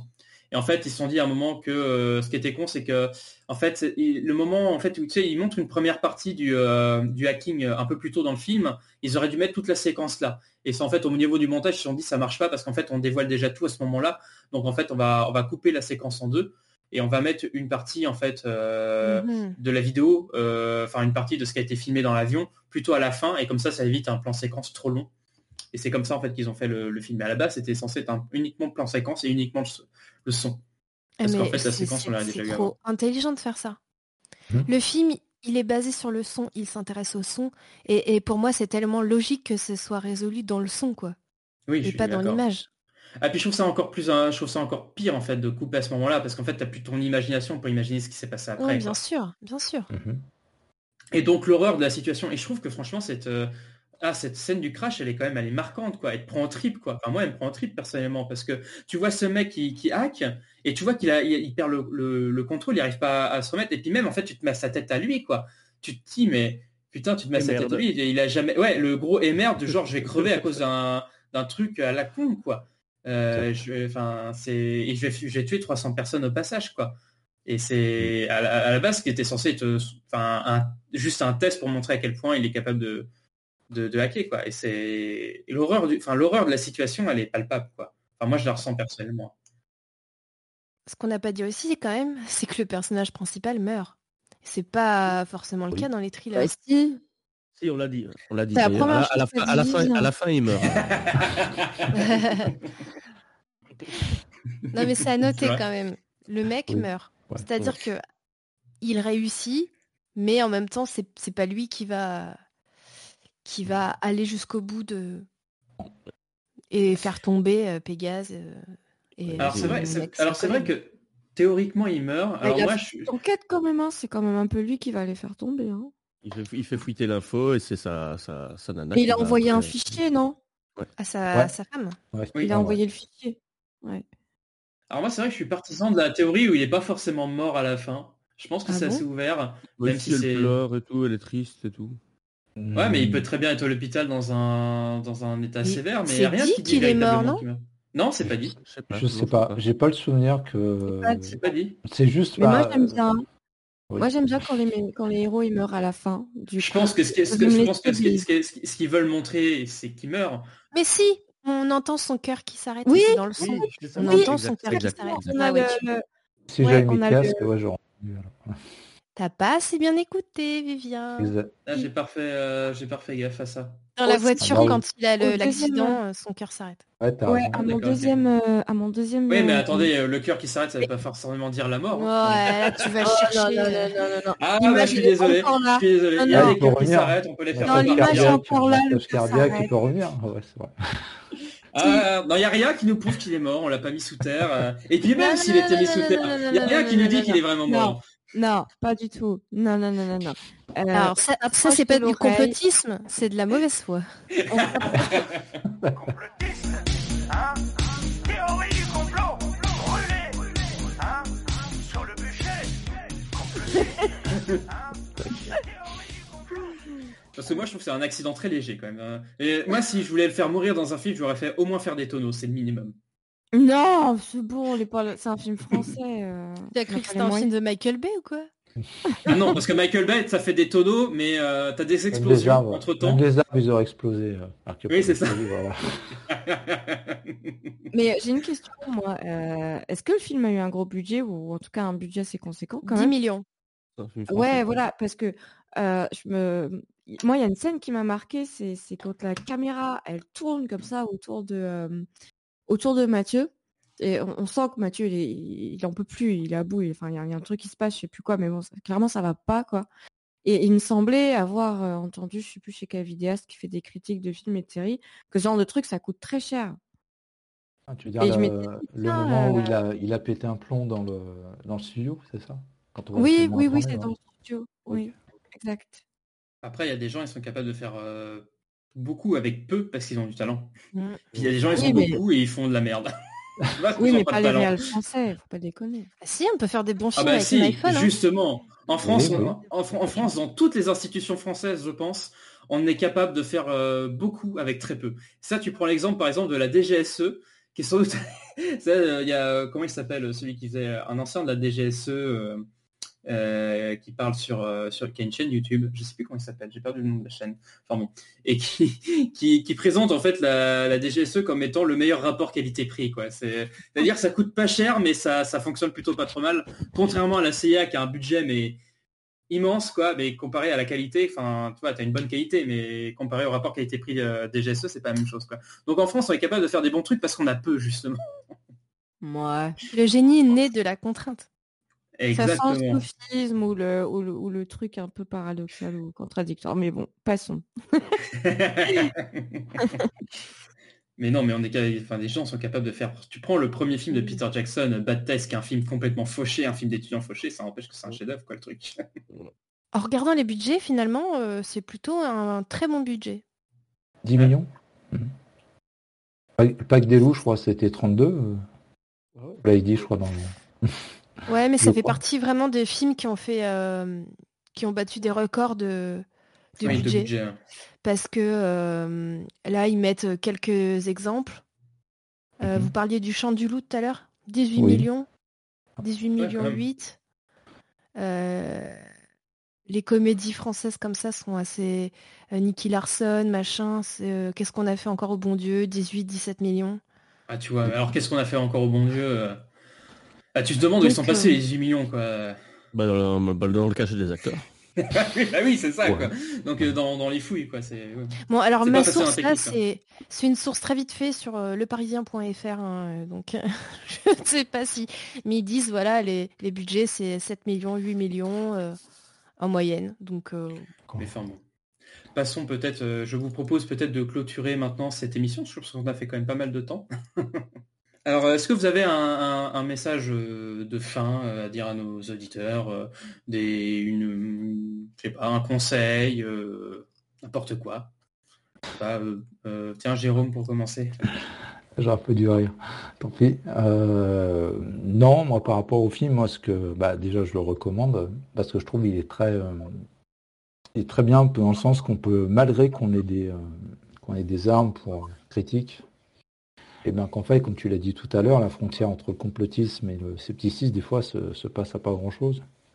Et euh, il faut faire très très attention à ce qu'on qu'on prend comme information et surtout le point de vue qu'on nous donne, comme dans le film. Parce que dans le film, on a le point de vue de Mathieu, donc on n'a pas le point de vue des autres, on ne sait pas trop. Il faut toujours confronter les sources. Donc euh, de ce point de vue-là, oui, oui, moi je trouve ça très très bien. Et il y a un truc terrible, moi, qui m'a beaucoup touché dans le film, c'est euh, bah, c'est l'état mental de Mathieu, en fait. C'est de, de se rendre compte que c'est quelqu'un, bon, il paraît quand même assez antipathique, faut quand même le reconnaître, assez froid. Mais euh, je crois pas qu'il rigole dans le film. Je pas le souvenir qu'il ait rigolé à une blague. Ah non. Euh, je sais pas. Je sais pas s'il y a quelqu'un qui rigole dans le film à un moment donné ou un autre, en fait. Je, je suis en train de me poser. Peu- même, même le voisin, là, je crois pas qu'il rigole avec son chien. Peut-être le chien, il a rigolé, peut-être. Bon, mais en tout cas, voir euh, son état psychologique euh, est, est quand même assez. euh, Moi, ça m'a, ça m'a touché dans le sens que je me dis, euh, malgré sa méthodologie, malgré, il travaille quand même dans un service indépendant, quand même des scientifiques qui étudient des cas euh, qui sont quand même assez sérieux dans leur méthodologie et dans leur, dans leur façon de travailler. Et malgré ça, il arrive à se retrouver dans un état comme ça, quoi. C'est terrible à vivre, même jusqu'à la fin, quoi. Oui. est- il, il- il- il essaye de se remettre de, de son gros biais de confirmation. Après, il y a l'histoire avec le drone qui le relance sur, euh, sur l'histoire. euh, voilà, et après, il se reprend une claque derrière, et euh, en fait, c'est une déchance totale, quoi. Oui, c'est vrai, c'est ça, on l'a, on l'a, on l'a pas dit pour le coup, on l'a pas précisé, mais tu fais bien de le rappeler. C'est-à-dire que quand même, il est capable de, à un moment, de reconnaître qu'il s'est trompé, et il le dit Oui. clairement. C'est ça Oui. qui le différencie aussi finalement d'un complotiste, quoi. C'est-à-dire qu'à un moment, il se dit non, mais je me suis clairement, je me suis trompé, je me suis gouré, et, euh, et je reconnais que je me suis gouré, quoi. Et ça, c'est très intéressant. Résultat, j'ai eu tort. Attendez, je, je- je- je vérifie, je check. Alors, apparemment, admettre qu'on s'est trompé ne provoque pas une combustion spontanée. Oui, oui, c'est ça, moi, qui m'a quand même beaucoup touché dans le film, c'est qu'il n'est pas du tout parti dans, dans ce qu'on peut voir de classique, quoi. C'est qu'il reconnaît ses erreurs et il change. Bon, après, pour de, comme on l'a dit tout à l'heure, bah, c'est si c'est faux qu'il veut dire la phrase. On peut avoir, on peut avoir, euh, on peut avoir tort pour de bonnes raisons, ou inversement. Donc euh, voilà, c'est euh, C'était Trotsky. Trotsky, pardon. Mais tu voulais la dire, je crois. Ouais. ouais. Bah tiens, Trotsky, tant que t'es parti. Bah, si vous êtes resté jusqu'ici, c'est que euh, soit vous avez vu le film, soit vous n'avez pas forcément envie de le voir, donc je vais peut-être pas vous le recommander direct. Mais par contre, par contre, ça m'a donné envie moi d'aller voir Le Chant du Loup. Euh, ça m'a donné envie de revoir Blowout, euh, de voir Blow Up, etc. Donc les quatre films qu'on a mentionnés au début de, au début de l'émission. Euh, voilà. Du coup, euh, voilà. Ce serait ma, ce sera ma recommandation et ma, et ma conclusion. Si c'est faux, si tu peux enchaîner. Oui, euh, par contre, comme Trotsky, moi je l'ai déjà vu, le, le chant du loup, mais euh, j'ai très très envie de me le refaire. Donc je, je vais faire ça. Mais voilà, et moi je recommande complètement le film. Ça marche. Même les 30 premières minutes. Même pas. Et toi, Adeline, pour conclure? Merci d'avoir voyagé avec Air Cinétique. Veuillez vous diriger vers la sortie située à l'arrière de l'appareil. Merci. bah oui. euh, Donc moi aussi, pour, euh, pour conclure, je vais, conclure sur, euh, bah, sur le fait que oui, c'est un film que, que je recommande énormément pour tous ceux qui s'intéressent au scepticisme, à l'esprit critique, etc. Parce que je trouve que c'est, comme toujours, le cinéma nous pousse à nous réinterroger sur ces questionnements-là, et notamment à nous réinterroger sur les, sur les raisons qui nous poussent à croire. En fait, finalement, on fait un peu de métacognition, je pense aussi ici, hein, pour euh, rendre hommage euh, au travail d'Elisabeth Fetty. Donc là, avec un film comme ça, on est capable d'essayer, enfin, euh, dans la construction scénaristique, de comprendre pourquoi ce personnage décide de croire ou de ne pas croire. Euh, Qu'est-ce qui, ça nous interroge sur ce qui sépare, comme on l'a dit, euh, qu'est-ce qu'une preuve, qu'est-ce qu'une intuition, qu'est-ce qui est de l'objectivité, qu'est-ce qui est de la subjectivité, et de voir que finalement, bah, les frontières sont globalement assez floues, et de nous interroger sur ces frontières-là, ça nous réinterroge aussi nous-mêmes sur ce qu'on est prêt à croire ou pas. Et ici, il y avait un autre truc que je voulais vous demander finalement avant, de finir, euh, que j'ai complètement oublié que de faire, mais je voulais vous demander à partir de quel moment vous avez commencé à croire, euh, soit vous avez cru, soit vous avez arrêté de croire au personnage de, de, Mathieu. Moi, personnellement, je ne l'ai pas du tout cru sur le MHD. Si je me rappelle bien de ma première vision, je n'ai pas trop, pas trop cru. Euh, j'ai vraiment vu s'enfoncer dans un truc qui n'était pas à, sa, hauteur. Par contre, euh, ce qui m'a vraiment, enfin, l'élément qui m'a vraiment fait euh, re-questionner le, film, c'est le son en fait du piratage qu'on retrouve au niveau de l'appel et qu'on retrouve dans la boîte noire. Et ce son-là, en fait, euh, c'est la, la, la, la, preuve en fait entre guillemets. c'est l'élément qui m'a permis en fait de, de commencer à croire à, à, sa théorie. Et vous, est-ce que ça a fonctionné comme ça ou pas? Désolé, enfin, je, je, baisse complètement la fin, mais pour finir justement sur cette question-là, Trotsky, qu'est-ce que toi euh, ben moi non, moi j'ai moi j'ai accompagné euh, Mathieu pendant tout le film et donc j'ai cru en même temps que lui, euh, j'ai décru en même temps que lui, j'ai douté en même temps que lui. Euh, et, et, et, enfin voilà, je l'ai vraiment accompagné tout le long. Euh, et ça, ça, ça, ça, indique aussi à quel point on peut euh, se laisser porter par les, les convictions de quelqu'un si on est euh, bah, bien avec lui, quoi, j'ai envie de dire. D'accord. Euh, toi, Jérôme, pour le coup? Je suis en train de réfléchir à ta question. moi, en fait, Mathieu, je l'ai plus ou moins je l'ai cru. En fait, en fait je l'ai cru, c'est quand il s'est remis en cause. Plutôt. J'ai commencé à. quand il s'est vraiment remis en cause. Et, euh, et, comme disait Trotsky, en fait, quand on, quand on accompagne les gens, quand on les suit, des fois on est plus convaincu par leur, leur, leur méthode, leur croyance, leur fonctionnement, et puis des fois on peut se tromper. Et moi, c'était plus à ce moment-là que j'ai vraiment cru en, Mathieu. Donc au moment où il reconnaît son erreur. Voilà, c'est ça en fait, plus d'un point de vue méthodologique. À partir, je me dis, il, a quand même, il est quand même humble de reconnaître malgré le statut qu'il a. Après, faut, il y a aussi une chose qu'on n'a pas parlé de, de Mathieu, c'est que j'ai l'impression dans le film, il, il, est montré comme un surdoué dans le domaine de l'acoustique, mmh. l'analyse acoustique. Parce que même plein de fois, il y a une scène où il vient voir un de ses collègues qui, de façon très amicale et très, très sympathique, et, euh, et, juste pour lui demander un truc, et à la fin, il lui dit exactement quels son il doit chercher, il doit trouver. Et, euh, et j'ai alors que l'autre galère. Euh. Exactement, alors que les autres vont mettre des heures, lui il va trouver ça peut-être en, en 30 minutes quoi. Bah, en une seule écoute. Pratiquement, ouais. Et, et, je, et, ça aussi dans le film, je trouve c'est c'est intéressant comme ils ont traité Mathieu aussi. Ça veut dire, euh, en fin de compte, bon après moi je parle par rapport à mon expérience personnelle dans le monde du sport. Ça veut dire que des personnes, que tu sois un enfant, un adulte, euh, quand tu grandis, quand tu es plutôt doué dans un domaine, il y a quand même, euh, tu peux avoir la surconfiance parce que tu sais que tu es meilleur que les autres. Et des fois, d'être meilleur que les autres, tu perds en rigueur et en discipline. Et je pense que quelque part, c'est ce qui lui est arrivé aussi.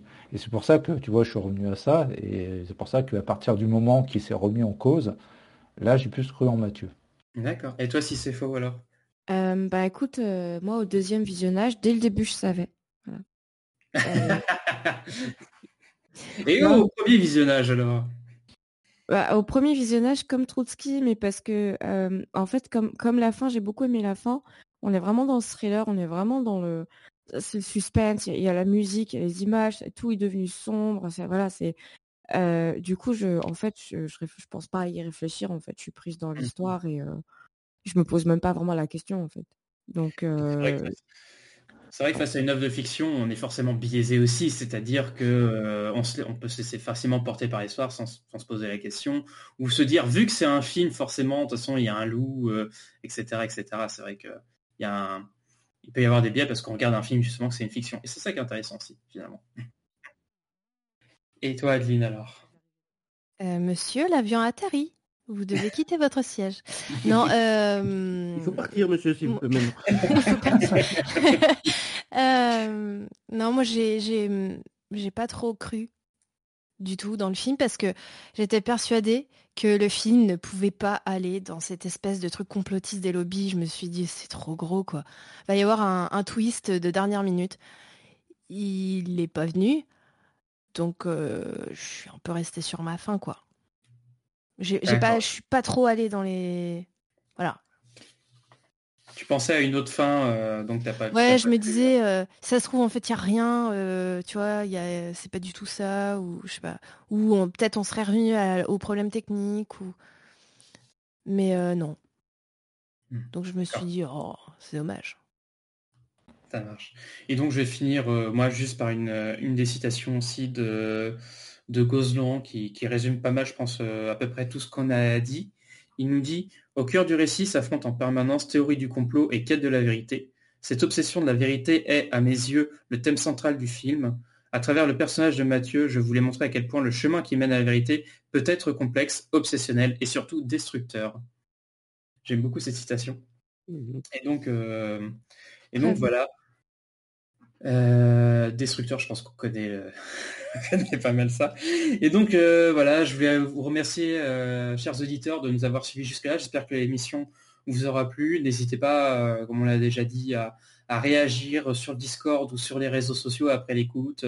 Et Faites- de l'engagement, comme on dit. Comment tu dis? Créer de l'engagement, partager. Créer dans l'engagement, Oui, partager, liker, donner des sous, tout ça, tout ça. Et je vais remercier l'équipage qui nous a accompagnés ce soir. Euh, donc, dans notre équipage ce soir, on avait euh, Jérôme. Merci Jérôme. Merci à toi. Je peux rajouter un truc? Euh, bah déjà, euh, te, te remercier de m'avoir invité, mais je vous remercie tous aussi de, l'excellente discussion. Oui, c'est moment. Non, mais j'en rajoute un, t'inquiète. Et, le prolo de deuxième classe te remercie de m'avoir invité. Je parle quand j'étais dans l'avion, hein, bien sûr. Non, en fait, j'avais. euh, non, je trouve que c'est- un- une très belle œuvre cinématographique euh, qui est super bien, que je recommande. Même, je pense qu'il y a des films dans le genre qui sont mieux, je pense. Et euh, d'un point de vue esprit critique, c'est un film qui est, qui est intéressant par rapport à la discussion qu'on a eue. Donc voilà. En tout cas, abonnez-vous et faites ce qu'il faut pour faire connaître Cinétique. Oui, faites-nous connaître à tous, à tous les gens que, que vous connaissez que ça pourrait intéresser. Merci à toi, c'est fou d'avoir euh, été à bord euh, ce soir. Mais, euh, mais de rien, c'est toujours, euh, toujours un plaisir. Et je voudrais terminer avec quelque chose de très très important. Mathieu est bel et bien mort. Il faut qu'on soit d'accord là-dessus. La caméra, elle zoome, elle avance, on entend les battements du cœur, puis on n'entend plus les battements du cœur, mais la caméra est encore là. Mathieu est mort, il n'y a pas de discussion. Merci de nous avoir écoutés et à très bientôt. Bon, ben, pour tous les sceptiques qui ne croient pas que l'arrêt du cœur euh, signe forcément la mort, vous pouvez continuer à nous écouter. Pour le coup, si c'est faux, elle ne reviendra pas. Ça veut dire qu'il y aurait un boîte noire 2 Oh, les boules Ah non sait Il y a déjà eu deux films avec Mathieu, Mathieu Vasseur, c'est possible qu'il revienne dans un troisième film. hein. C'est comme le mec de Brute. Mathieu Vasseur, eh Et euh, merci. pas de frère ou qui s'appelle euh, Mathieu ou deux sœurs qui s'appellent euh, Naomi?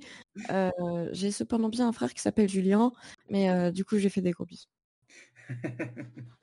Et donc merci à toi aussi, euh, Trotsky, d'avoir été à bord avec nous. Ce fut un plaisir. Et si je crois bien, normalement, c'est toi qui vas faire le montage de cet épisode-là? Je pense bien. Ok, bah donc euh, vas-y, prends, prends place euh, au tableau de bord et tu peux trifouiller les, les boutons pour faire le montage. Je vais jouer avec tous les Mais ne te fais pas hacker. C'est ça. Et merci à toi, Adeline, d'avoir euh, d'être toujours là. Tu veux dire un, un, un hackage du style euh, Restons scepti- sceptiques, soyons ciné-sceptiques. Ciao, ciao Ciao Bah voilà, je rajoute rien, tu l'as fait. Bon, je le refais au cas où. C'est ainsi que ce voyage touche à sa, fin. Vous êtes invité à descendre de l'appareil et n'oubliez pas d'aller au cinéma tout en restant sceptique. Restons ciné-sceptiques. Ciao ciao fabriqués en laboratoire aux États-Unis. Je m'intéresse qu'aux faits. Des accusations extraordinaires exigent des preuves. Aux chiffres. Les faits, comme, notre euh, la plus grande du arme Coca-Cola contre la superstition, Et on contre rajoutait des l'ignorance choses dedans. et la tyrannie. Comme scientifique. Les astronautes le savent que la Lune est creuse. Ils ne peuvent pas parler.